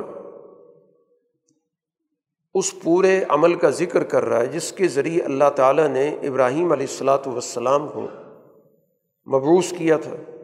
جیسے ہم نے ابتدا میں ذکر کیا تھا کہ ابراہیم علیہ السلاۃ والسلام نے دنیا میں ایک نئے دور کا آغاز کیا۔ مظاہر پرستی کے دور سے وہ انسانوں کو اوپر اٹھا رہے ہیں۔ انسانی عقل کو براہ راست مخاطب کر رہے ہیں۔ انسان کے اندر جو سوچنے، سمجھنے کی صلاحیت ہے، جو اس کی روح ہے، اس کو مخاطب کر رہے ہیں۔ اسی کو حنیفی دور کہتے ہیں کہ اب انسان کو اس پوری کائنات کے حوالے سے یہ سوچ دی جا رہی ہے کہ کائنات میں بہت ساری چیزیں انسان کو فائدہ پہنچاتی ہیں، لیکن وہ انسان کی معبود نہیں بن سکتی جس دور میں ابراہیم علیہ السلاۃ والسلام آئے ہیں، وہ مظاہر پرستی کا دور تھا۔ کوئی چاند کی پرستش کر رہا ہے، کوئی سورج کی پرستش ہے، کوئی ستاروں کے حوالے سے، ان کی تاثیرات کے حوالے سے۔ اسی طرح اور بہت سارے جو مظاہر دنیا کے اندر نظر آتے ہیں۔ وہ چیزیں جن سے انسان یا تو کوئی فائدہ دیکھ رہا ہے، تو ان سے مروب ہو کر ان کی پوجا شروع کر دیتا ہے۔ جیسے ہندو مت کے اندر گائے کی پوجا شروع ہو گئی، تو اس بنیاد پر کہ فائدہ دیتی ہے، اس بنیاد پر انہوں نے اس کو تصور دے دیا۔ یا قوموں کے اندر ان چیزوں کی پوجا شروع ہو گئی جن سے خوف محسوس ہوتا ہے۔ کچھ قوموں کے اندر سانپوں کی پوجا بھی ہو رہی ہوتی ہے۔ جس چیز کی بھی ان کے اندر دلوں کے اندر ہولناکی ان کے دلوں میں آئی، آگ کی آئی کہ آگ جلا ڈالتی ہے تو اس کی پوجا شروع کر دی۔ یہ سارے مظاہر پرستی ہیں۔ یعنی اس سوچ کے اندر انسان باقی چیزوں کو اپنے سے برتر سمجھ کے اس کے سامنے جھکتا ہے۔ تو ابراہیم علیہ السلاۃ والسلام نے اس سوچ سے اپنے دور کے لوگوں کو اوپر اٹھایا اور پھر وہیں سے اس نئے دور کا آغاز ہوا، جو ابراہیمی دور جس کو ہم کہتے ہیں یا ملت حنیفی کا دور کہتے ہیں۔ چنانچہ سب سے پہلے تو ان کی جد وجہد کا آغاز اپنے گھر سے ہوتا ہے کہ ان کے جو والد تھے، وہ باقاعدہ پجاری بھی تھے، پروہت تھے۔ اس پورے مذہبی نظام کے وہ ذمہ دار تھے۔ تو سب سے پہلے تو ان کو مخاطب کیا کہ اتت تخیض و اسنامن علیہ آپ نے اپنے ان خود ساختہ چیزوں کی جن کی آپ خود تراش خراش کرتے ہیں، ان کو آپ نے معبود بنا دیا۔ لوگوں کو بھی آپ دعوت دیتے ہیں۔ میں تو آپ کو، آپ کی قوم کو ایک بالکل کھلی گمراہی کے اندر دیکھنا۔ بھٹکے میں۔ کہ جس چیز کو خود بنایا جا رہا ہے، اس کو اتنا بڑا درجہ دینا کہ پھر اس کے سامنے جھکنا شروع کر دو۔ تو یہ تو عقل کے خلاف چاہے آپ کتنا بڑا مجسمہ بھی بنا لیں، بنایا تو آپ نے۔ کہ آپ ظاہری شکل دیکھ کے اس سے مروب ہو جائیں۔ سب سے پہلی بات تو اپنے گھر میں کی۔ اور پھر اس کے بعد اپنی قوم کو بھی مخاطب کیا کہ یہ بت پرستی کے پیچھے در حقیقت تصورات کیا تھے کہ کوئی سورج کی نمائندگی کر رہا ہے، سورج دیوی کا نمائندہ ہے، کوئی چاند دیوی کا نمائندہ ہے، کوئی ستاروں کی تاثیرات کے حوالے سے ہے۔ یہ سارا کا سارا بتوں کا نظام جوڑا ہوا تھا اس آسمانی نظام کے ساتھ۔ تو اس لیے ابراہیم علیہ السلام نے باقاعدہ مخاطب کر کے یہاں پہ گفتگو کی اور تجزیاتی انداز سے گفتگو کی۔ تجزیاتی کا مطلب یہ کہ جس میں کسی چیز کا آپ اس نقطہ نظر کا پہلے جائزہ لیتے ہیں، پھر اس کی تردید کرتے ہیں۔ براہ راست کسی چیز کی تردید کرنے کی بجائے اس کا آپ جائزہ لیتے ہیں تاکہ اگلے آدمی کو آپ قائل کر سکیں۔ چنانچہ قرآن اس پورے طرز عمل کا ذکر کرتا ہے کہ جب رات غالب ہو گئی، رات چھا گئی، سیاہی چھا گئی، تو انہوں نے ایک ستارہ دیکھا جس کی وہ پوجا کرتے تھے۔ تو کہا، یہ میرا رب ہے۔ اور پھر ظاہر کچھ وقت گزرا، کچھ گھنٹے گزرے، ستارہ غروب ہو گیا، اجل ہو گیا۔ تو اس موقع پر ابراہیم علیہ السلام نے ایک جملہ کہا کہ میں غروب ہونے والوں کو پسند نہیں کرتا، کہ میں اس کو رب مانوں اور عبادت کرنے والا موجود ہے اور جس کی عبادت ہو رہی وہ غائب ہو گیا۔ تو انسانی عقل سے سوچا جائے کہ عبادت گزار موجود ہے اور معبود غائب ہو جائے، یہ کیسے ہو سکتا ہے؟ معبود کو تو عبادت گزار سے بہتر حالت میں ہونا چاہیے۔ پھر اس کے بعد انہوں نے یہی طریقۂ کار چاند کے حوالے سے اختیار کیا کہ چاند کو دیکھا، وہ ظاہر ہے کہ اس کی جو چمک ہے، اس کی جو روشنی ہے، وہ ستارے سے بھی زیادہ ہے۔ تو کہا، یہ میرا رب ہے۔ اور پھر جب چاند بھی غروب ہو گیا ایک وقت گزرا، کچھ گھنٹے گزرے، غروب ہو گیا۔ اس پر پھر انہوں نے قوم کو مخاطب کر کے کہا کہ اگر اس کے باوجود کہ میں اپنی نظروں کے سامنے ایک چیز کو غروب ہوتا دیکھ رہا ہوں اور اس کے باوجود مجھے میرا رب رہنمائی نہیں دے رہا، تو پھر اس کا مطلب میں بھٹکے ہوئے لوگوں میں سے ہوں کہ ایک دیکھ رہا ہے ایک چیز اور پھر اس کے باوجود اس کو اپنا رب مانتا ہے۔ تو اس کے علاوہ بھٹکنا کیا ہوتا ہے؟ پھر تیسرا عمل اختیار کیا کہ دن کا وقت ہوا اور سورج پورے آب و تاب کے ساتھ چمک رہا ہے۔ اس کی روشنی تو ذرا بہت زیادہ ہوتی ہے۔ ساری ظلمت، ساری تاریخی ختم ہو جاتی ہے تو کہا، یہ میرا رب، یہ سب سے بڑا ہوا۔ لیکن ظاہر ہے، جب شام کے وقت وہ بھی غروب ہو گیا، تو اس کے بعد پھر دو ٹوک الفاظ میں ابراہیم علیہ السلاۃ والسلام نے ان سے کہا کہ ایک قوم میں تمہارے سارے شرکیہ نظام سے بالکل بری ہوں۔ اس کی کوئی بنیاد ہی نہیں ہے۔ عقل و شعور جس کی اجازت نہیں دیتے، انسان کا مشاہدہ اس کی اجازت نہیں دیتا۔ اب ان کا اعلان تھا کہ انی وجہ تو وجہ الزی فطر السماواتی والارض حنیفہ کہ میں نے اپنی ساری توجہ اس ذات کی طرف کر دی جس نے ساری کائنات کو پیدا کیا سارے آسمان بلندی میں جو بھی چیزیں ہیں۔ اور زمین کو۔ اور اب میں یکسوں حنیف کہتے ہیں، تمام چیزوں سے علیحدہ ہو کر ایک ہی چیز پر متوجہ ہو جانا۔ اس لیے ابراہیم علیہ السلاۃ والسلام کی ملت حنیفی کہلاتی ہے۔ اس پہ ظاہر ان کی قوم سے کافی بحث مباحثے ہوئے۔ اور ابراہیم علیہ السلام نے کہا کہ ایک ایسی چیز بھی میرے ساتھ بحث کر رہی ہوں جبکہ اللہ نے مجھے ایک صحیح بات سمجھا دی ہے۔ اور میں تمہارے شرکیہ نظام سے بالکل خوف زدہ نہیں ہوں۔ مجھے کوئی خوف نہیں ہے کہ اس چاند سے مجھے کوئی تکلیف پہنچے گی یا سورج سے مجھے کوئی مسئلہ ہو جائے گا یا ستاروں کی چال سے مجھے کوئی نقصان ہو جائے گا یا اور باقی جو تم نے بت بنا رکھے ہیں، میں کسی سے خوف زدہ نہیں ہوں۔ اور تمہاری حالت کیا ہے کہ جو اصل اللہ کی ذات ہے، جو ان تمام چیزوں کو بنانے والی ہے، تم اتنی ڈھیٹ ہو کہ اس اللہ کا تمہارے ذہنوں کے اندر خوف نہیں ہے۔ جس کی کوئی دلیل بھی نہیں ہے۔ ابھی میں نے تمہارے سامنے ساری گفتگو کی ہے۔ کسی ایک آدمی نے بھی ان کو چیلنج نہیں کیا۔ یہ ساری گفتگو برسر عام کر رہے سورج کے بارے میں، چاند کے بارے میں، ستارے کے بارے میں۔ اور اس راستے پر پھر اللہ نے بعد میں انبیاء بھیجے۔ انبیاء کے کئی نام قرآن نے ذکر کیے۔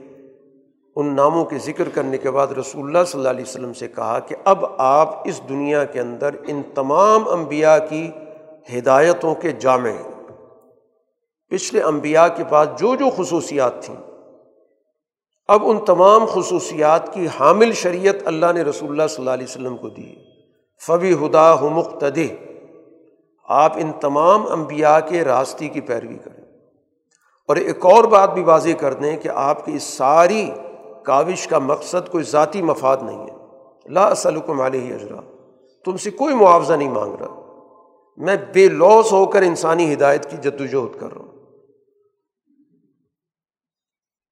اب جو کتاب آپ پہ نازل کی ہے، اس کتاب کے دو مقاصد ذکر کیے گئے۔ حاضہ کتاب النزلناہ مبارک مصدق۔ ایک یہ کتاب تصدیق کرتی ہے ان کتابوں کی جو پچھلی کتابیں ہیں۔ اس کا مضمون بنیادی طور پر ان مضامین کی تصدیق کرتا۔ ہے اور دوسرا، اس کتاب کے نازل کرنے کا مقصد یہ ہے کہ میں مکہ والوں کو اور مکہ کے ارد گرد جو بھی لوگ موجود ہیں، ان کو مستقبل کے حوالے سے خبردار کر دوں۔ کہ اب تمہاری تباہی یقینی ہے اگر تم اس سچے راستے پر نہ آئے۔ اسی کے ساتھ ساتھ قرآن حکیم نے یہاں پر جو مشاہداتی نشانیاں ان کا بھی ذکر کیا، کائناتی جو نشانیاں ان کا ذکر کیا، زمین کی جو نشانیاں ان کا ذکر کیا۔ تو مشاہدات کے ذریعے بھی گویا کہ اللہ تعالیٰ دعوت دیتا ہے۔ یہاں پر ایک مثال دی گئی کہ دیکھو ایک گٹھلی ہوتی ہے یا اسی طرح کھجور کے اندر سے جو گٹھلی نکلتی ہے، یا غلے کی صورت میں ایک دانہ ہوتا ہے، اس سے کس طرح ایک پودا نکلتا ہے؟ اس پہ غور و فکر کرو کہ یہ طاقت اللہ نے اس زمین کے اندر اس گٹھلی کے جانے کے بعد کس طرح رکھی۔ اور پھر وہی ایک پودا بنتا ہے یا ایک درخت بنتا ہے۔ بظاہر ایک بے جان چیز تھی۔ اس بے جان چیز سے ایک جاندار چیز نکال دی۔ اسی طرح اللہ تعالیٰ انسانی معاشروں سے بھی جو بے جان ہو چکے ہوتے ہیں، ان سے پھر اسی طرح ایک جاندار معاشرہ پیدا کرتا تو مشاہداتی چیزوں سے اللہ تعالیٰ سمجھا رہا ہے سماجی چیزوں کو، کہ اسی طرح معاشرے بھی بنتے ہیں۔ جس طرح حصی طور پہ ہم چیزوں کو دیکھ رہے ہیں کہ اگ رہی ہیں، بن رہی ہیں، اسی طرح معاشرے بھی ہوتے ہیں۔ اس میں بھی اسی طرح مردہ معاشرہ ہو جاتا ہے۔ اور پھر اس کے اندر نبی آتا ہے یا نبی کی کمیشن آتا ہے یا اس کی ہدایت آتی ہے، تو وہی مردہ معاشرہ زندہ ہو جاتا ہے۔ پھر اسی طرح دنیا کے اندر اللہ تعالیٰ نے دن رات کا نظام رکھا ہے۔ تو ہر رات کے بعد دن تو آتا ہے۔ اسی طرح اگر سوسائٹی پر تاریخی چھا جائے، تو اس کا یہ مطلب نہیں کہ ہمیشہ تاریخی رہے گی۔ جد وجہد کی جائے گی تو اس کے بعد اسی میں سے ایک صبح نکلے گی، جیسے ہر روز ہم دنیا کے اندر مشاہدہ کر رہے ہیں۔ اسی طرح اللہ تعالیٰ نے ہدایت کے لیے دنیا کا پورا ایک نظام قائم کیا حصی طور پر۔ اس میں خاص طور پہ قرآن حکیم نے یہاں پر ستاروں کے نظام کا ذکر کیا۔ اور ماضی کے اندر، سفر کے اندر ستاروں کے نظام کی بڑی اہمیت رہی۔ کیونکہ تاریخی کا جب لوگ سفر کرتے تھے، تو اب اس وقت ان کے لیے سمت متعین کرنے کا سب سے بڑا ذریعہ ستارے ہوتے تھے۔ یہ پورا ایک علم ہے جس سے اندازہ ہوتا تھا کہ ہم کس سمت میں سفر کر رہے ہیں۔ آج تو دیگر وسائل ذرائع نکل آئے ہیں۔ اگر یہ وسائل ذرائع کسی وقت فیل ہو جائیں، تو اس وقت آپ کے پاس قدرتی ذریعہ یہی ہوتا ہے۔ اس وقت بھی سمندری سفر کے اندر اگر وسائل اور ذرائع فیل ہو جائیں، تو باقاعدہ اس چیز کی تربیت اور ٹریننگ دی جاتی ہے کہ تم نے ستاروں کے ذریعے اپنی سمت کا تعین کرنا ہے، تو پھر تم صحیح سمت میں جا سکتے ہو۔ تو یہ ایک ایسی معلوم حقیقت ہے۔ تو جیسے دنیا کے اندر اللہ تعالیٰ نے حصی طور پر تمہاری رہنمائی کا نظام رکھا ہے، تو بالکل اسی طرح اللہ وہی کے ذریعے امبیا کے ذریعے تمہیں مانوی معاشرتی، سماجی رہنمائی بھی دیتا ہے۔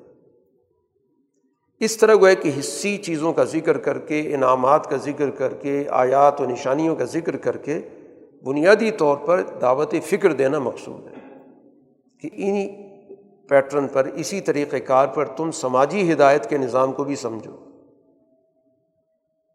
اسی کے ساتھ ساتھ قرآن حکیم نے اللہ تعالیٰ کی ایک صفت کا ذکر کیا بدی و والارض۔ اللہ کی یہ صفت ہے۔ اللہ کی جیسے صفت خلق ہے، اسی طرح ایک اور صفت ہے جس کو قرآن یہاں پہ ذکر کر رہا ہے کہ اللہ کی ذات بدی ہے۔ بدی اس ذات کو کہا جاتا ہے کہ جو کسی چیز کو بغیر کسی مادے کے پیدا کرے۔ ایک ہے موجود چیز سے کسی چیز کو پیدا کرنا، یہ خلق ہے۔ جیسے اللہ نے ہمیں مٹی سے پیدا کیا، یہ خلق ہے۔ لیکن جو بنیادی چیز بغیر کسی مادے کے پیدا ہوئی جیسے احادیث میں آتا ہے کہ اللہ تعالیٰ نے پانی پیدا کیا۔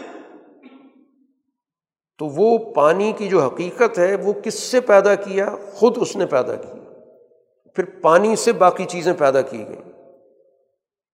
تو یہ اللہ کی ایک منفرد صفت ہے جس میں ظاہری طور پر بھی کوئی شریک نہیں ہے۔ یعنی خلق کے اندر تو کہہ سکتے ہیں جیسے لوگ ایجادات کرتے ہیں۔ ایک چیز موجود ہوتی ہے، ایجاد کر کے آپ ایک نئی چیز بنا دیتے ہیں۔ کچھ نہ کچھ مشابہت نکل سکتی ہے۔ اگرچہ خلق وہ بھی نہیں ہے، لیکن بدی ایک ایسی صفت ہے کہ جس کی کوئی بھی مماثلت نہیں ہو سکتی، کہ ایک معلوم چیز کو نامعلوم سے پیدا کرتی ہے یہ اللہ کی منفرد صفت قرآن حکیم نے ذکر کی۔ تو جو بدی و سماواتی والارض ہے، اس کے بارے میں جتنی بھی غلط قسم کے مذہبی تصورات دنیا کے اندر شرک کے پیدا ہوئے کسی نے اولاد کے نام سے پیدا کر دیا، ملائکہ کو بیٹیاں بنا دیا، کسی شخصیت کو بیٹا بنا دیا۔ یہ سارے تصورات گویا کہ ایک بدی ذات کے لیے بے معنی ہے اس کو ضرورت کیا ہے؟ وہ تو ہمیشہ چیزوں کو نہ ہونے سے ہونا کر رہا ہے۔ تو اس کو کیا ضرورت پڑی اولاد بنانے کی اور بیٹیاں بنانے کی؟ کوئی عقل سے کام لو۔ اللہ کی ذات نے ہر چیز کو پیدا کیا، خالق و کلی شعی جب تخلیق اس کی ہے اور ابدا اس کا ہے تو پھر عبادت بھی اسی کی ہوگی۔ باقی چونکہ اللہ کی ذات بہت اعلیٰ ہے، بہت ماورا ہے، ہم محدود دائرے میں اس کا ادراک نہیں کر سکتے، اس لیے کہا کہ تمہاری آنکھیں اس کو نہیں پا سکتی۔ لیکن وہ تمہیں پوری طرح پا رہا ہے، دیکھ رہا ہے تمہاری آنکھیں کیا کر رہی ہیں، تمہارا طرز عمل کیا کر رہا ہے، تمہاری سوچ کیا کر رہی ہے، تمہارا طریقۂ کار کیا۔ ہے اب قرآن حکیم اتنی وضاحت کے ساتھ توحید کے موضوع پہ بات کرتا ہے اور بڑی گہرائی کے ساتھ بات کرتا ہے اور اس میں کسی بھی درجے کا شرک قبول ہی نہیں کرتا۔ سر سے اس شرک کی نفی کر رہا ہے۔ کوئی بھی کسی بھی شکل میں شرک کی گنجائش نہیں۔ وہ اتنا اعلیٰ درجے کا صاف، شفاف ایمان کا تقاضا کرتا ہے۔ لیکن اسی کے ساتھ ساتھ کہ اتنے عقیدے میں رسوخ یعنی پکا عقیدہ جو انسان کے قلب میں راسخ ہو جائے، اس سے رویوں میں سختی نہیں پیدا ہونی چاہیے۔ ورنہ عام طور پہ تو سوچ یہ ہے کہ جس کے بارے میں یہ تصور ہوتا ہے کہ یہ آدمی دین سے، مذہب سے بڑا گہرا لگاؤ رکھتا ہے، تو اس کے رویے میں سختی آ جاتی ہے۔ وہ اپنی گفتگو کے اندر سخت ہو جاتا ہے، مزاج کے اندر سخت ہو جاتا ہے، معاملات کے اندر سخت ہو جاتا ہے، حتیٰ کہ وہ تشدد پسند بن جاتا ہے، انتہا پسند بن جاتا ہے۔ لیکن قرآن نے کہا کہ نہیں، جو سچا مومن ہوتا ہے، مواحد ہوتا ہے، وہ کبھی بھی اپنے رویوں کے اندر انتہا پسند نہیں ہوگا۔ اب یہاں پر اللہ کے مقابلے پر جو بھی خود ساختہ مذہبی شرک کا نظام ہے، اس کی سختی کے ساتھ تردید کر دی گئی۔ لیکن اس کے ساتھ ساتھ قرآن حکیم یہاں پر یہ کہہ رہا ہے کہ لا تصب الزین یدعون من دون اللہ۔ تم نے کبھی بھی ان چیزوں کو جن کو یہ لوگ پکار رہے ہیں، جن کی بندگی کر رہے ہیں، جن کی عبادت کر رہے ہیں، جو بھی انہوں خود ساختہ ان کا نظام ہے، اس کو برا بھلا نہیں کہنا۔ حالانکہ برا بھلا کہنے کے سو فیصد حقدار ہیں۔ اللہ کے مقابلے میں ان کی حقیقت کیا ہے؟ جس کو بھی اللہ کے ساتھ شریک کیا جاتا ہے۔ اس کو تو جتنا بھی حقیق قرار دیا جائے، جتنا بھی اس کے بارے میں کہا جائے، کم ہے۔ ایک عام سوچ یہی ہے کہ اللہ کے مقابلے پر ایک چیز آ گئی ہے تو میں اس کو کیسے بخش سکتا ہوں؟ میں اس کے بارے میں جو بھی میری زبان کہہ سکتی، مجھے کہنا چاہیے۔ لیکن اللہ تعالیٰ تو حکم یہ دے رہا ہے کہ قطن ایسا نہیں کرنا۔ کس لیے نہیں کہنا کہ اس سے رد عمل کی سوچ پیدا ہوگی؟ آپ کسی کے مذہبی معتقدات کو، مذہبی معبودوں کو، جن سے ان کا تعلق ہے، ان کے مذہبی مقدسات ہیں، ان کو آپ برا بلا کہیں گے تو جواب میں وہ اللہ کے بارے میں بد زبانی کرے گا۔ تو اس کے ذمہ دار آپ بن گئے۔ آپ نے موقع پیدا کیا کہ ان کے معبودوں کے بارے میں، ان کے مقدسات جو بھی ان کے خود ساختہ ہیں، ان کے بارے میں آپ نے بد زبانی کی یا اس کے بارے میں سخت کلامی کی، تو فیصب اللہ ادبم بغیر علم۔ وہ تو بے شعور لوگ ہیں۔ وہ رد عمل میں آ کے وہ اللہ کے بارے میں بد زبانی کریں گے۔ تو اب قرآن حکیم نے گویا یہ بات سمجھا دی کہ عقیدہ بالکل صاف شفاف ہونا چاہیے۔ کسی بھی درجے میں اس میں کوئی ملاوٹ، آمیزش نہیں ہونی چاہیے، لیکن تمہارے رویے اس کی وجہ سے سختی کی نہیں ہونی چاہیے۔ تمہارے رویوں کے اندر اعتدال ہونا چاہیے۔ کسی کی تردید کرنی ہے تو دلیل کے بنیاد پہ ہوگی، عقل و شعور کے بنیاد پر ہوگی، استدلال کے بنیاد پر ہوگی، مشاہدے کے بنیاد پر ہوگی۔ سختی کی بنیاد پر نہیں ہوگی کہ سخت لفظ استعمال کر لیے اور اس کے بارے میں اشتعال پیدا کر دیے۔ اور کہا جی ہاں حق بات کر رہے تھے۔ ہم نے کوئی غلط بات تھوڑی کی تھی۔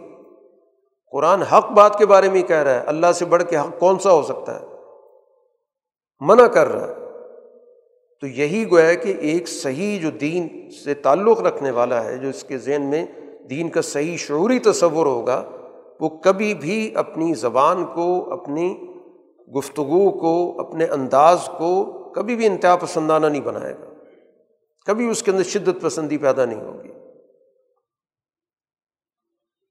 قرآن حکیم نے ان کا ایک طرز عمل ذکر کیا کہ یہ بڑی قسمیں کھا کر کہتے ہیں، اگر ہمارے پاس کوئی خاص قسم کی نشانی آ گئی تو ہم ایمان لے آئیں گے۔ قرآن کہتا ہے کہ حقیقت یہ ہے کہ اگر ان کے سامنے ان کی مطلوبہ نشانی پیش بھی کر دی جائے تو یہ کبھی ایمان نہیں لائیں گے یہ تو صرف بات بنانے کے لیے اگلے آدمی کو چپ کرانے کا ایک طریقہ ہوتا ہے۔ صرف اس کی زبان سے بات کر رہے ہیں، ورنہ یہ اپنے مفادات سے ہٹنے کے لیے تیار نہیں ہے۔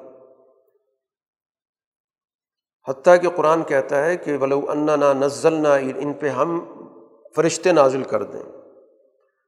اور دنیا سے جو لوگ چلے گئے ہیں، فوت ہو گئے ہیں، وہ ان سے آ کے گفتگو بھی شروع کر دیں۔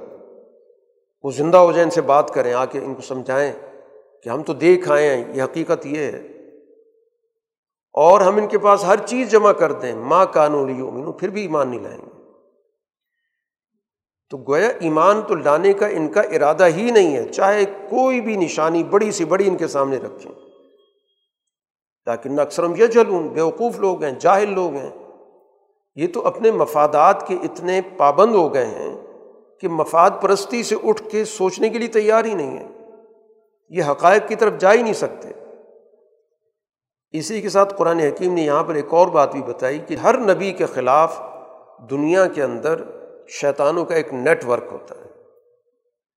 اور شیاطین صرف جنات کے نہیں ہوتے، انسانوں کے بھی ہوتے ہیں۔ جو انسانی شیاطین ہوتے ہیں، یہ آپ کے بدیانت حکمران ہوتے ہیں۔ یہ استحصال کرنے والے طبقات ہوتے ہیں۔ یہ جو گرا ہوا مذہبی طبقہ علماء سو کا ہوتا ہے، یہ سارے شیاطین الانس ہیں۔ ان کا اور شیاطین الجن کا ایک آپس میں نیٹ ورک ہوتا ہے۔ اور نیٹ ورک کیا ہوتا ہے؟ ایک دوسرے کو کیا چیزیں بھیجتے ہیں؟ قرآن نے کہا ظخرف القول۔ صرف ملمہ سازی کی باتیں ہوتی ہیں، بے بنیاد باتیں۔ دھوکے کی باتیں غرورا ان کا مقصد صرف لوگوں کے ذہنوں کو مسموم کرنا ہوتا ہے۔ ایک پروپیگنڈا کر کے لوگوں کے ذہنوں کو حقائق سے دور کر دیا جائے۔ تو ہر نبی کو ظاہر اس طرح کے نیٹ ورک کا سامنا کرنا پڑا۔ ہر سچائی کے مقابلے پر اس طرح کے لوگ مل جاتے ہیں۔ ان کے مفادات ایک دوسرے کے ساتھ جڑ جاتے ہیں۔ یہ شیاطین الانس ہوتے ہیں اور اسی طرح شیاطین الجن ہوتے ہیں۔ جو ان کے ذہنوں کے اندر مختلف خیالات وس وسے سوچیں ڈالتے رہتے ہیں۔ اور ان کے ذریعے وہ کام دنیا کے اندر لیتے ہیں۔ تو یہ بڑی تفصیل کے ساتھ قرآن حکیم نے اس بنیادی سوال پر گفتگو کی تھی، اغیر اللہ اتخذ و ولیجن کہ کیا میں اللہ کے علاوہ کسی اور کو اپنا دوست مانوں، کارساز مانوں؟ یہ اللہ تعالیٰ کا ایک جامع صفات کے حوالے سے اور اس کے مقابلے پر جو شرکیہ سوچیں تھیں، افکار تھے، رویے تھے، ان پر قرآن نے گفتگو کی۔ ایک پہلو تو اللہ تعالیٰ کی توحید کا یہ ہوا، ایک اور پہلو کہ اللہ تعالیٰ کو اس پوری کائنات کا حاکم مانو۔ کائنات کا بھی اور اس معاشرے کا بھی۔ اور اس مقصد کے لیے اللہ تعالیٰ نے اس دنیا کے اندر ایک دستور بھی بھیجا ہے جو کتاب کی صورت میں کہ اللہ تعالیٰ کون سا نظام چاہتا ہے، کس طرح کا نظام چاہتا ہے۔ اللہ کی توحید پر ایمان لانے کا مطلب یہ بھی ہے کہ اس کی دیے گئی ہدایت کے مطابق معاشرہ بنے، سوسائٹی بنے، اس کا نظام بنے۔ اس کو بھی قرآن نے ایک سوال کی صورت میں ذکر کیا فقیر اللہ ابتغی حکمن کہ کیا میں اللہ کے علاوہ کسی اور کو منصف، فیصلہ کرنے والا مانوں؟ جبکہ اللہ نے تمہارے پاس ایک کتاب بڑی تفصیل کے ساتھ بھیجی ہے۔ اس کتاب کی موجودگی میں میں کسی اور کی حکومت کیسے قبول کروں؟ گا کسی اور کے اختیارات کو کیسے تسلیم کر سکتا ہوں؟ اس کتاب سے ہٹ کے تو کسی کی بات نہیں مانی جا سکتی۔ ہاں اس کتاب کے تحت، اس کتاب کے نفاذ کے لیے کوئی سسٹم بنتا ہے، وہ تو اور بات ہے۔ لیکن کتاب کو بائی پاس کر کے، کوئی اپنے اختیارات استعمال کر کے، اپنے قوانین نافذ کرنا شروع کر دے، تو وہ تو گویا اللہ کے مقابلے پر آ رہا ہے۔ تو میں اللہ کو چھوڑ کے اس کی حکومت قبول کر لوں۔ اور یہ جو کتاب ہے جو اللہ نے اس دنیا کے اندر بھیجی ہے، اس کی دو بڑی بنیادی خصوصیات ہیں۔ وتمت کلیمت ربی کا صدقم و عدلہ یہ سچائی پر پوری اترتی ہے اور یہ عدل کی کتاب اس کے حقائق سو فیصد درست ہیں اور دوسری یہ سوسائٹی کے اندر لوگوں کے درمیان حقوق میں توازن پیدا کرتی ہے۔ افراد کے درمیان عدل قائم کرتی ہے۔ کسی گروہ کو کسی گروہ پہ مسلط نہیں کرتی، کسی کو سارے اختیارات دے کے دوسروں کو محروم نہیں کرتی۔ تو یہ کتاب تو دنیا کے اندر اس لیے اللہ نے بھیجی ہے۔ اس بنیاد پر گویا کہ اس دنیا میں اللہ تعالیٰ کو بطور حکم منصف، عدل کرنے والا، حکومت کرنے والا، یہ بھی گویا کہ توحید کا تقاضا ہے۔ توحید سے انحراف ہوگا کہ اگر ہم اللہ تعالیٰ کی اس کتاب کو، سوسائٹی کے نظام سے علیحدہ کر دیتے۔ معاشرے کا نظام اس کتاب کے تحت ہوگا تو پھر گویا کہ اللہ تعالیٰ کی توحید کا یہ پہلو گویا کہ ہماری زندگی کے اندر آئے گا۔ اب اس کتاب کے مقابلے پر جو لوگ موجود ہیں، ان کے پاس کیا چیز ہے؟ محض تخیلات، بناوٹی باتیں۔ یتبعون الا الزن زن کہا جاتا ہے، محض ایک تخیل، جس کی کوئی بنیاد نہیں ہے۔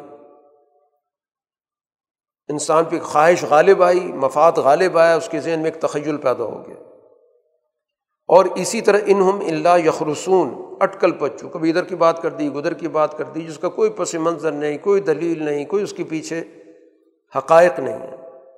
تو کتاب کے مقابلے پر تو ان کے پاس کیا کچھ ہے؟ کچھ بھی نہیں ہے۔ صرف ادھر ادھر کی گویا کہ ٹامک ٹوئی ہیں۔ اور اسی وجہ سے ظاہر ہے کہ یہ سیدھے راستے سے یہ بھٹکتے ہیں۔ اب اس حکم الہی کا تقاضا کیا جب اللہ کو ہم نے حاکم مانا، عدل کے اصول پر، سچائی کے اصول پر، تو اس نے ہمیں باقاعدہ بتایا کہ کس چیز کا استعمال تمہارے لیے درست ہے اور کس چیز کا استعمال درست نہیں ہے۔ حتیٰ کہ اس نے ہمیں کھانے پینے کا نظام بھی بتایا کہ کیا چیز تم کھاؤ گے تو اس کے نتیجے میں تمہیں روحانی طور پر، سماجی طور پر ہدایت حاصل ہوگی، ترقی حاصل ہوگی۔ کون سی چیز تمہیں گویا کہ حیوانیت کے درجے پر لے جائے گی؟ تو اس لیے بتایا گیا کہ جن جانوروں پر باقاعدہ اللہ کا نام لے کر حلال جانوروں کو ذبح کرو گے، وہ تو تم کھاؤ۔ اور جن پر کسی اور کا نام لیا جا رہا ہے، تو اس کا مطلب یہ ہے کہ ہم نے کسی اور طاقت کو ان چیزوں پر حاکم مان لیا۔ یہ جانور اللہ نے پیدا کیا تھا ہمارے لیے۔ اس جانور پر ہم اللہ کے علاوہ کسی اور کا نام لے کے اسے ذبح کریں گے، تو اب تمہارے، تم کیسے اس کو کھا سکتے ہو؟ تمہارے لیے تو ناجائز ہو گیا، حرام ہو گیا۔ یہ اس حاکم الہی نے ہمیں فیصلہ کر کے بتایا کہ تمام چیزوں پر گویا کہ اللہ کی بالادستی، اللہ کا اختیار پیدا اس نے کیا ہے، خلق اس کی ہے۔ تو پھر حکم بھی اسی کا چلے گا۔ وہ ہمیں بتائے گا کہ یہ جانور کس طرح تم ذبح کرو گے کس طریقے سے کرو گے تو تمہارے لیے قابل استعمال ہے۔ اور کس طریقے سے کرو گے تو تمہارے لیے ناقابل استعمال ہوگا، حرام ہو جائے گا۔ اس لیے ایک اور حکم دیا گیا وزر ظاہر الاسمی وباتنا چونکہ حاکم وقت ہے، حاکم کائنات ہے، حاکم مطلق ہے، ہر دور کے وقت کا حاکم ہے۔ اس نے ہمیں یہ حکم دیا کہ جو چیزیں تمہیں نقصان پہنچاتی ہیں تمہاری اخلاقیات کو، سماجیات کو، اس کا چاہے ظاہری پہلو ہو، چاہے باطنی پہلو چھوڑ دو۔ اس لیے شریعت کا پورا نظام آ گیا۔ سرمایہ پرستی چھوڑو، ظلم چھوڑو، شرک چھوڑو، حسد سے بچو۔ جو بھی سوسائٹی کے اندر بگاڑ پیدا کرنے والی چیز، ان سب سے بچو۔ اب اس فکر کے مقابلے پر جو قرآن نے یہاں پر ذکر کی، جو اللہ تعالیٰ کی یہ صفت ہے حکومت کی، غلبے کی، اقتدار کی، اس کے مقابلے پر سوسائٹی کے اندر جو مجرموں کے سرپرست ہیں وہ مقابلے پر آتے ہیں۔ قرآن ذکر کرتا ہے وکزالی کا جالنا فی کل کر یتن اکابر مجرمی ہر سوسائٹی کے اندر مجرموں کے بڑے بڑے سرپرست پیدا ہوتے ہیں۔ ان کے بڑے بڑے گینگ پیدا ہوتے ہیں سازشیں کرنے کے لیے۔ وہ اللہ تعالیٰ کے اس نظام کے مقابلے پہ اپنا نظام قائم کرتے ہیں۔ اور وہ مجرموں کا نظام ہوتا ہے۔ مجرموں کی بالادستی ہوتی ہے۔ ان کی طاقت ہوتی ہے۔ باقی لوگ ان کے رحم و کرم پہ ہوتے ہیں۔ اور یہ مجرم یہ چاہتے ہیں کہ مذہبی نظام بھی ان کے تابع ہو جائے۔ اس لیے وہ نبی کی مخالفت کرتے ہیں۔ وہ چاہتے ہیں کہ اگر کوئی نبی آئے تو وہ ہم میں سے آنا چاہیے۔ چنانچہ وہ کہتے ہیں کہ جب ان کے پاس اللہ کی نبی کوئی پیغام لے کر آتے ہیں، کوئی نشانی پیش کرتے ہیں، کہتے ہیں نہیں، یہ ڈائریکٹ ہمارے پاس آئے گا تو پھر ہم مانیں گے۔ یعنی یہ رسالت کا منصب ہمیں ملے گا تو پھر ہم مانیں گے۔ اس پہ جواب دیا گیا کہ اللہ کو اچھی طرح معلوم ہے کہ کس کو اس نے رسول بنانا ہے۔ اس نے مجرموں کو رسول بنانا ہے۔ اور ان مجرموں کو اس دنیا کے اندر اللہ تعالیٰ ذلیل کرے گا۔ سغار ان عذاب ان شدید۔ ان ذلیل کیا جائے گا اور ان کی سازشوں کی وجہ سے ان کو سخت عذاب دیا جائے گا۔ باقی جس کو اللہ تعالیٰ ہدایت دیتا ہے تو اس کا سینہ کھول دیتا ہے۔ اس کے دل سے ہر قسم کا خوف ختم ہو جاتا ہے۔ اشکالات ختم ہو جاتے ہیں۔ اس کا ذہن اور اس کا دل بالکل یکسو ہو جاتا ہے۔ یہ ہدایت کی سب سے بڑی نشانی ہے۔ ہر قسم کا خوف، جبر، وہ اس کے ذہن سے اتر جاتا ہے۔ اور جو بھٹکے ہوئے لوگ ہوتے ہیں، دل تنگ ہوتے ہیں۔ ان کے دلوں کے اندر گویا کہ خوف بیٹھا ہوتا ہے۔ ہر چیز کا جبر محسوس کر رہے ہوتے ہیں۔ ان تفصیلات کو قرآن حکیم ذکر کر کے مزید بات کو آگے بڑھاتا ہے کہ اس دنیا کے اندر خود ساختہ مذہبی نظام جب قائم ہوتے ہیں تو وہ کس طرح استحصال کرتے ہیں۔ قرآن حکیم نے یہاں پر کچھ استحصال کی صورتیں اس دور کے تناظر میں بیان کی ہیں۔ دنیا کے اندر پیداوار کا نظام ہے، مویشیوں کا نظام ہے۔ ظاہر ہے کہ یہ دنیا کے اندر ایک بڑا اہم ذریعہ معاش رہا ہے۔ اب اس میں ایک مذہبی نظام، فاسد مذہبی نظام داخل ہوتا ہے۔ وہ لوگوں کے ذہنوں میں بٹھاتا ہے کہ یہ جو پیداوار ہے یا یہ جو جانور، مویشی ہیں، ان کے دو حصے کرو۔ ایک حصہ اللہ کے نام کا رکھو اور ایک حصہ اپنے خود ساختہ جو انہوں نے مذہبی نظام قائم کیا ان کے لیے۔ اور پھر اگلا مرحلہ، ایک تو یہ تقسیم کر کے بھونڈا کام کیا، پیدا اللہ نے کی پیداوار، پیدا اللہ نے کیے جانور، اس میں سے ایک حصہ خود ساختہ مذہبی لوگوں کے پاس چلا گیا۔ پھر اگلا کام کیا کیا؟ کہ جو حصے علیحدہ کیے تھے، جو اللہ کے لیے حصہ علیحدہ کیا تھا اس میں کسی وجہ سے کمی ہو گئی۔ پیداوار میں کمی ہو گئی، کوئی جانور مر گیا، اس کو تو اسی طرح رہنے دو۔ اور جو یہ خود ساختہ مذہبی جو پروہت ہیں، مذہبی لوگ ہیں، ان کے حصے میں کسی وجہ سے کمی ہو گئی۔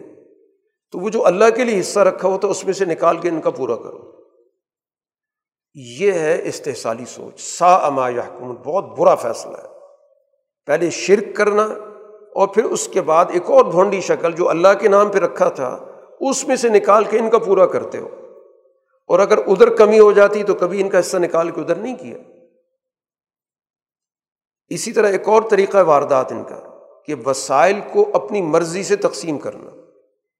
کہتے ہیں کہ یہ جو کھیت پیداوار ہے، کھیت کی، یا یہ جانور ہیں، یہ ہم فیصلہ کریں گے۔ ان کو کون استعمال کرے؟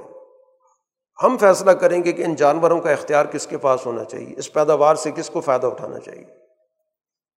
کچھ جانوروں کے بارے میں فیصلہ کر دیتے ہیں کہ ان کو ہم سواری کے لیے استعمال نہیں کریں گے، لوگوں کو محروم کر دیے فروغ طبقے کے پاس چلے گئے۔ کچھ جانوروں پر اللہ کا نام ہی نہیں لیا، ان کو اپنے کام میں اس طرح لے آئے کہ ہم اس سے فائدہ اٹھائیں گے۔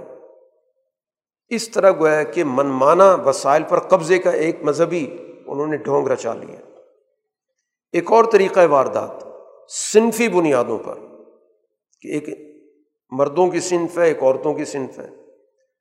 فیصلہ یہ کیا کہ یہ جو جانور ہیں، ان جانوروں کے پیٹ میں جو بچے ہیں،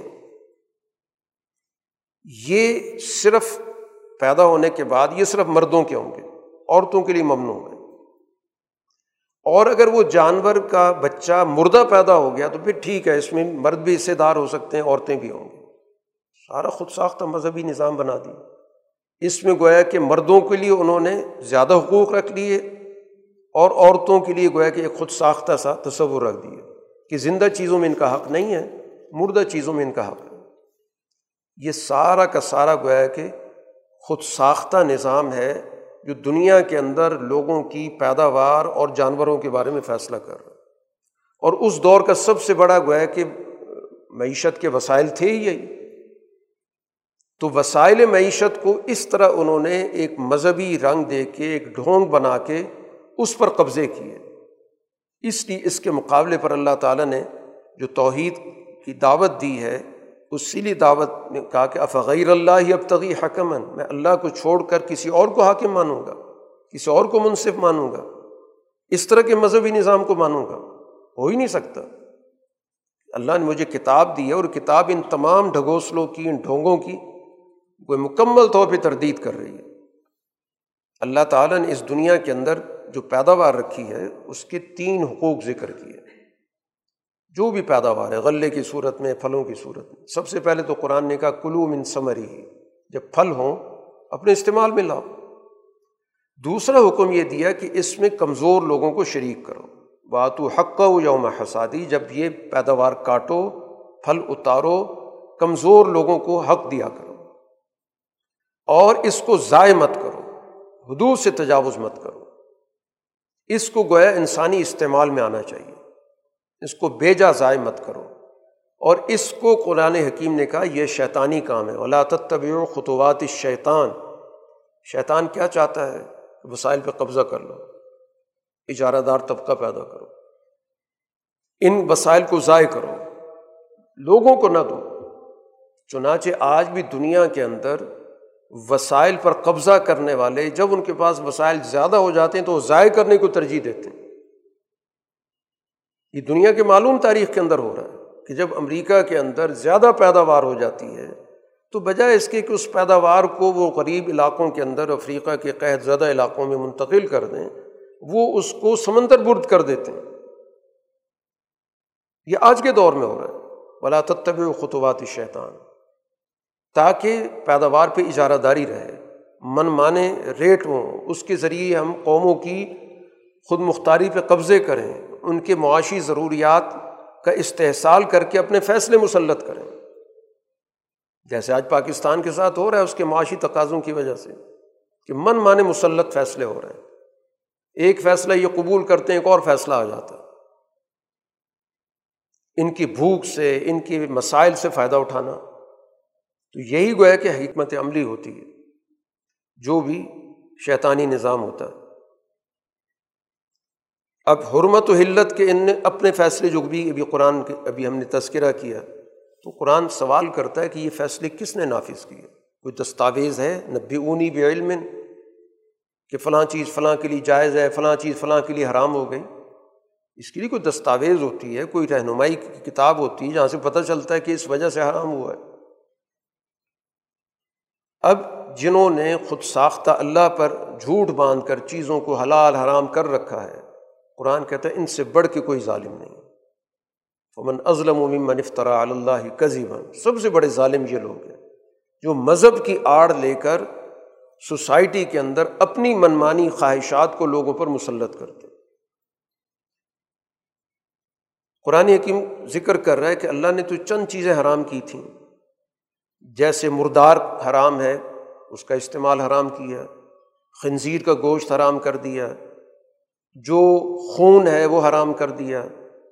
یہ چیزیں حرام کی، یا اللہ کے نام کے علاوہ کسی اور کے نام سے کوئی چیز ذبح کی جا رہی ہے، وہ حرام ہے۔ یا اس کے علاوہ اگر اللہ نے کوئی چیز حرام کی تھی مختلف قوموں پر، تو وہ ان کے کرتوتوں کی وجہ سے کی تھی۔ جیسے یہود پر کئی چیزیں حرام کر دی گئی تھیں وہ قرآن کہتا ہے ظالی کا جزینہ ہوں ببق یہ جب انہوں نے حدود سے تجاوز کیا تو جب کوئی قوم حدود سے تجاوز کرتی ہے، بغاوت پہ اتر آتی ہے، قوانین فطرت سے لڑتی ہے، تو پھر ظاہر حلال چیزیں بھی ان پر حرام ہو جاتی ہیں محروم کر دیا جاتا ہے۔ تو قوموں کی محرومی کی ایک وجہ یہ بھی ہوتی ہے کہ جب قومیں فطرت کے قوانین سے بغاوت اختیار کرتی ہیں، تو بہت ساری چیزوں سے ان کو محروم کر دیا جاتا ہے۔ تو کئی چیزیں یہود پر اس لیے حرام ہوئی تھیں، ورنہ وہ بنیادی طور پہ حرام نہیں تھیں۔ اب ایک اور ان کی یہاں پر قرآن حکیم نے ایک اشکال ذکر کیا، وہ ہر دور میں استعمال ہو رہا ہے، آج بھی ہوتا ہے کہ اگر اللہ چاہتا تو ہم شرک نہ کرتے۔ کہنے کا مقصد یہ کہ ہم اللہ کی مرضی سے شرک کر لیں۔ اگر اللہ چاہتا تو ہم کسی چیز کو حرام نہ کرتے۔ یہ جو ہم نے خود ساختہ حرام نظام بنا رکھا ہے، یہ اللہ کے منشا سے بنا رکھا ہے۔ قرآن نے اس کا جواب دیا کہ یہ اسی طرح پہلے کے لوگ بھی جھوٹ بولتے رہیں جھٹلاتے رہیں سب سے پہلے قرآن نے یہ کہا کہ یہ جو تم باتیں کہہ رہے ہو کہ اللہ چاہتا ہے، تو کوئی لکھی ہوئی دستاویز ہے؟ تو لے آؤ کہ اللہ چاہتا ہے ہم شرک کریں۔ اللہ چاہتا ہے یہ خود ساختہ تم نے جو حرام و حلال کا نظام بنا رکھا۔ میں اس دعووں سے تو بات نہیں چلے گی۔ میں اس تخیل، ان تتبعون الزن اٹکل پچو کہ اللہ کا منشا ہوتا تو یہ ہو جاتا۔ جب دعویٰ کرتے ہو تو دلیل بھی لے کر آؤ۔ اللہ کی طرف سے تو واضح دلیل آ چکی۔ فلی اللہ الحجت البالغ کہ اللہ تعالیٰ نے واضح دلیل دنیا کے اندر بھیج دی ہے کہ اس دنیا کے اندر انسانوں کو اللہ نے اختیار دیا ہے، ارادہ دیا ہے، عقل دی، شعور دیا ہے، فیصلے کی صلاحیت دی ہے۔ اس کے اختیار پہ کوئی اللہ نے پابندی نہیں لگا دی۔ وہ دنیا کے اندر ہر کام کر رہے اپنے عقل سے، اپنے فیصلے سے۔ یہیں پر ان کو اللہ یاد آ گیا۔ دنیا میں کتنے کام ہیں جو انسان اپنی منشا سے کر رہا ہے، اپنے فیصلوں سے کر رہا ہے۔ وہ اپنے عقل و شعور کو استعمال کرتا ہے۔ اچھے برے کو دیکھتا ہے، پھر فیصلہ کرتا ہے کہ یہ مجھے فائدہ مل رہا تھا، اس لیے میں نے کیا۔ کبھی بھی اچھے کام کے لیے کوئی نہیں کہتا کہ اللہ کے منشا سے میں نے کیا۔ غلط کاموں کے لیے اللہ کا نام استعمال ہوتا ہے۔ تو یہ تو گویا کہ تمہارا خود ساختہ طریقہ ہے اللہ کی طرف غلط نسبت کرنے کا۔ باقی اگر اللہ تعالیٰ چاہتا تو تمہیں اس انسانی صلاحیت سے محروم کر کے ہدایت دے سکتا ہے۔ وہ جبری ہدایت ہے۔ پھر تو انسان کو پیدا کرنے کا فائدہ ہی نہیں ہے۔ جبری طور پر تو اللہ نے دنیا کی بے شمار مخلوق پیدا کی ہوئی ہے، جو اس طرح کام کرتی جیسے اللہ نے اس کو پیدا کیا ہوا۔ ہے انسان کو تو عقل و شعور اور ارادے کے ساتھ بھیجا گیا ہے کہ اس سمجھو اور اپنے ارادے سے فیصلہ کرو۔ تو اس لیے اللہ تعالیٰ جبرن تو ہدایت نہیں دے گا۔ کہ عقل معاف کر کے اور جبرن ہدایت دے دی جائے۔ ہدایت کا راستہ دکھاتا ہے عقل سے فیصلہ کرنے کی صلاحیت اس نے تمہیں دی ہے، اس لیے تو جزا و سزا رکھی گئی ہے۔ جزا و سزا کا نظام دنیا میں کسی اور مخلوق کے لیے نہیں ہے۔ کیوں نہیں ہے؟ اس لیے کہ اس کے پاس عقل نہیں ہے، شعور نہیں ہے، وہ فیصلہ کرنے کا ارادہ، طاقت، اختیار نہیں ہے۔ تمہیں تو یہ ساری صلاحیتیں دی گئیں۔ تو تم اس کو نظر انداز کر کے سب چیزوں کی نسبت اللہ کی طرف کرتے ہو، ہر غلط بات کی نسبت اللہ کی طرف کرتے ہو۔ اس کے بعد باقاعدہ جو کہ یہاں پہ دعوت حنیفی کا ذکر ہوا، تو وہ ملت حنیفی کے بنیادی اصول کیا ہیں؟ قرآن حکیم نے وہ ذکر کیا ہے، شرک کی نفی، کسی چیز کو شریک اللہ کے ساتھ نہ کرنا، والدین کے ساتھ حسن سلوک کرنا، اپنی اولاد کو انسان کی جو اولاد ہے اس کو اس وجہ سے مت قتل کرو کہ یہ میرے ساتھ وسائل میں شریک ہو جائے گی۔ یہ مفاد پرستی کی سوچ بسا اوقات انسان پہ غالب آ جاتی ہے کہ وہ چاہتا ہے کہ میرے وسائل میں، مفادات میں کوئی شریک نہ ہو جائے۔ اور یہ اتنی سنگ دلی انسانوں میں پیدا ہو جاتی ہے کہ وہ اپنی اولاد سے بھی جان چھڑا لیتے۔ ہیں تو کہا، ایسا مت کرو۔ وسائل اس دنیا کے اندر اللہ نے ہر زندہ انسان کے لیے رکھے ہوئے ہیں۔ وسائل پہلے آتے ہیں، انسان بعد میں آتا ہے۔ تو اگر وسائل سے کوئی محروم ہے تو اس کی وجہ تلاش کرو۔ اللہ کی طرف سے اسے محروم نہیں پیدا کیا گیا۔ نخن و نرزک و کم و یا ہم تمہارے لیے بھی رزق کے وسائل پیدا کرتے ہیں، ان کے لیے بھی کرتے ہیں۔ اور قتل انسانی کی ایک شکل تو بالکل واضح ہے کہ کسی کا آپ جان لے لیتے ہیں۔ اسی طرح قتل انسانی یہ بھی ہے کہ انسان کو اللہ نے جس صلاحیت کے ساتھ بھیجا ہے، اس کی اس صلاحیت کو قتل کر دو۔ یہ بھی اولاد کا قتل ہے کہ اس ایک اولاد جس کی تعلیم و تربیت ہونی چاہیے تھی، جس کو پڑھایا جانا چاہیے تھا، حالات نے مجبور کر دیا اس شخص کو کہ وہ اپنی اولاد کو پڑھانے کی بجائے اس بچپن کی حالت میں اس کو کسی کام میں ڈال دیتا۔ وہ مشقت بھی کرتا پھر رہا ہے۔ یہ بھی قتل ہے اس کو آپ نے اس کی صلاحیت قتل کر دی، اس کی سوچ قتل کر دی، اس کو اپنے انسانیت کے درجے سے گرا دیا۔ اس کے کام کاج کرنے کا، محنت کا تو ایک خاص وقت تھا۔ وہ بڑا ہوتا باشور ہوتا، بالغ ہوتا، پھر اپنا کام کاج کرتا۔ اس سے پہلے تو اس کا حق تھا کہ اس کو تعلیم دی جاتی، اس کو شعور دیا جاتا۔ اس دور کے اندر گویا کہ ہم نے اس کو حالات کے جبر کے تحت اس کام میں ڈال دیا، جو پوری کے پوری آپ کی پسماندگی کی ایک بڑی وجہ کہ آپ قدم قدم پہ جا کے دیکھیں کہ کم سن بچوں سے مشقت دی جا رہی ہے اور ان کی کوئی اجرت بھی نہیں ہے۔ ان کے رحم و کرم پر ہے۔ ان بیچاروں کی معیشت تباہ ہو گئی، اخلاقیات تباہ ہو گئی، ان کی صحت تباہ ہو گئی۔ تو یہ بھی تو قتل انسانیت ہے جو غربت کی وجہ سے ہو رہا ہے۔ اسی طرح فواہش سے بچنے کی بات کی گئی۔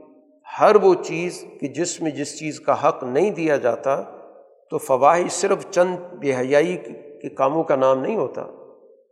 جو ہمارے یہاں تصور بے حیائی کے صرف چند چیزوں تک رہ گیا کہ خاص قسم کا لباس ہوتا ہے تو بے حیائی ہوتی۔ ہے سوسائٹی کے اندر جس آدمی کو جو بھی فطری حق نہیں دیا جاتا، یہ کھلی بے حیائی ہوتی ہے۔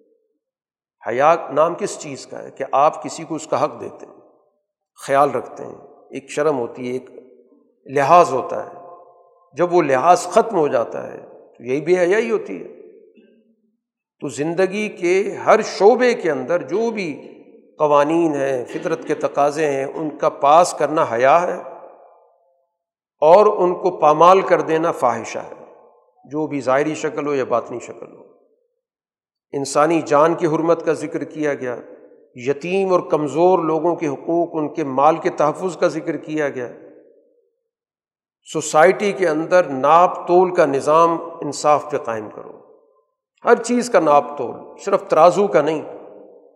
دو افراد کے درمیان، دو قوموں کے درمیان، دو جماعتوں کے درمیان جو بھی معاملات ہیں، وہ ناپ تول کی ہوتے ہیں، لین دین کے ہوتے ہیں۔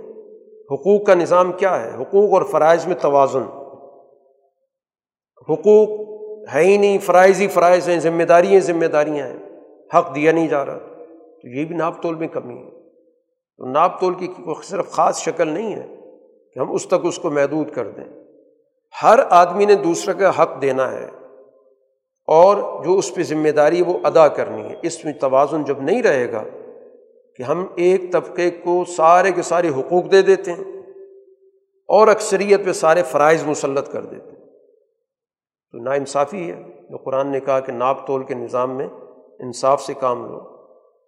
ویزا کل تم فادلو جب بھی بات کرو تو عدل کی بات کرو، انصاف کی بات کرو۔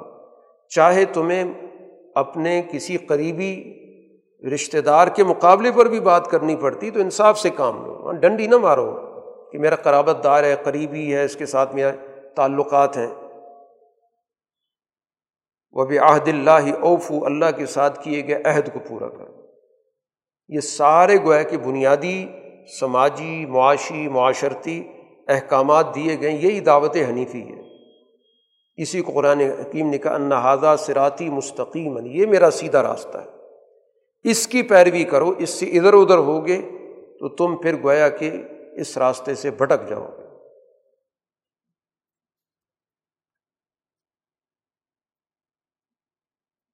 اور اس دین سے ہٹنے کی صورت میں تمہارے درمیان گروہ پیدا ہو جائیں گے۔ ان الزین فرق و دین ہم وکان و شیان لستمن ہم فی شعی جنہوں نے اپنے دین کے ٹکڑے ٹکڑے کر دیے۔ دین کا ایک حصہ ایک نے سنبھال لیا، ایک تعلیم دوسرے کے پاس چلی گئی، تیسری کسی نے سنبھال لی، فرقے بن گئے۔ سوسائٹی کے اندر فرقے اسی طرح ہی ہوں گے، ان کے پاس کوئی نہ کوئی بات تو ہوگی، لیکن باقی تعلیمات سے انحراف۔ ہے اس پہ کوئی عمل درآمد نہیں، اس کو دین کا حصہ ہی نہ سمجھنا۔ چند اخلاقیات، چند عبادات، سماجیات، سارا کا سارا نظر انداز معاشیات کے مسائل سارے نظر انداز سوسائٹی کے سارے معاملات نظر انداز قومی معاملات نظر انداز بین الاقوامی معاملات نظر انداز تو جنہوں نے اپنی دین کے اندر یہ تفریق کر دی کہ کچھ احکام مان لیے، کچھ چھوڑ دیے کسی نے کسی حکم کو پکڑ لیا، کسی نے کسی حکم کو پکڑ لیا۔ تو یہ جو گروہ بندی ہے، لست من فی شعی آپ کا ان سے کوئی تعلق نہیں۔ ان سب کا معاملہ اللہ کے حوالے، وہ فیصلہ کرے گا۔ یہ ساری گفتگو قرآن حکیم نے اس سوال کے جواب میں کی کہ افغیر اللہ اب تغی حکمن کہ کیا میں اللہ کے علاوہ کسی اور منصف کو تلاش کروں گا؟ یہ نہیں ہو سکتا۔ اللہ ہی منصف ہے، اللہ ہی حاکم ہے، اللہ ہی فیصلے کرنے والا ہے۔ اس کی بالادستی سوسائٹی کے اندر ہوگی۔ اور اسی طرح پھر ایک اور سوال قرآن نے یہاں پہ کہ کل اغیر اللہ ابغیر ابن کیا میں اللہ کے علاوہ کسی اور کو رب مان لوں؟ کسی اور کو وسائل کا میں مالک مان لوں کہ وہ ہمیں وسائل دے گا؟ اللہ کی ربوبیت کے علاوہ کسی کی ربوبیت قابل قبول نہیں ہے۔ کسی کو ہم وسائل کا مالک نہیں مان سکتے۔ کہ وہ ہماری، ہمیں خوراک دے گا، ہمیں وسائل دے گا، ہمیں پالے گا۔ صرف اللہ کی ذات ہے۔ تو توحید ربوبیت کے حوالے سے بھی۔ اور اسی کے نتیجے میں اللہ تعالیٰ نے اس دنیا کے اندر ہمیں اس زندگی کے وسائل کے اندر جو تصور دیا ہے، وہ اجارہ داری کا نہیں دیا، بلکہ خلافت کا دیا۔ خلافت کا مطلب یہ ہوتا ہے کہ اپنے پاس اس کو ایک امانت کے طور پہ رکھنا، پھر اگلی نسل کو منتقل کر دیں تو اجارہ داری کی سوچ کے ساتھ نہیں دیا کہ مالک بن گیا، میں جیسے چاہے اس کو استعمال کروں، جیسے چاہے ان کو ضائع کروں، میری چیز ہے۔ خلافت کا مطلب یہ کہ آپ کو ایک ذمہ داری دی گئی، ان کی آپ نے حفاظت کرنی ہے، تاکہ آپ اگلی نسل کو ان وسائل کو بہتر صورت میں منتقل کر کے جائیں۔ تو اس صورح کے اندر بنیادی طور پر تین بنیادی سوالات پر گفتگو کی گئی کہ قل اغیر اللہ اتخذ ولی کہ کیا میں اللہ کے علاوہ کسی کو اپنا دوست اور اپنا خدا مانوں؟ قل غیر اللہ اب تغی حکمن کہ کیا میں اللہ کے علاوہ کسی کو اپنا حاکم منصف مانوں؟ قل اغیر اللہ ابغیر ربن کیا میں اللہ کے علاوہ کسی اور کو رب مانوں؟ تینوں سوالات کا جواب نفی میں صرف اللہ ہی ہمارا ولی ہے، صرف اللہ ہی ہمارا حکم اور صرف اللہ ہی ہمارا رب ہے۔ اب اس کے مقابلے پر جو جو دعوے کر رہے ہیں، لوگوں کے سرپرست بننے کا، لوگوں کے وسائل پر قبضہ کرنے کا، لوگوں کی گردنوں پہ مسلط ہو کے فیصلے کرنے کا، ان سب کا انکار کرنا یہ توحید کا بنیادی تقاضا ہے۔ اس صورح کے اندر یہی بنیادی تعلیم دی گئی۔ اور مکہ کے اندر رسول اللہ صلی اللہ علیہ وسلم اسی فکر کا ابلاغ کر رہے ہیں۔ اسی فکر پر اپنی ایمان لانے والی جماعت کی تربیت کر رہے ہیں۔ باخر الدعانہ الحمد للہ رب العالم الحمد للہ رب العالم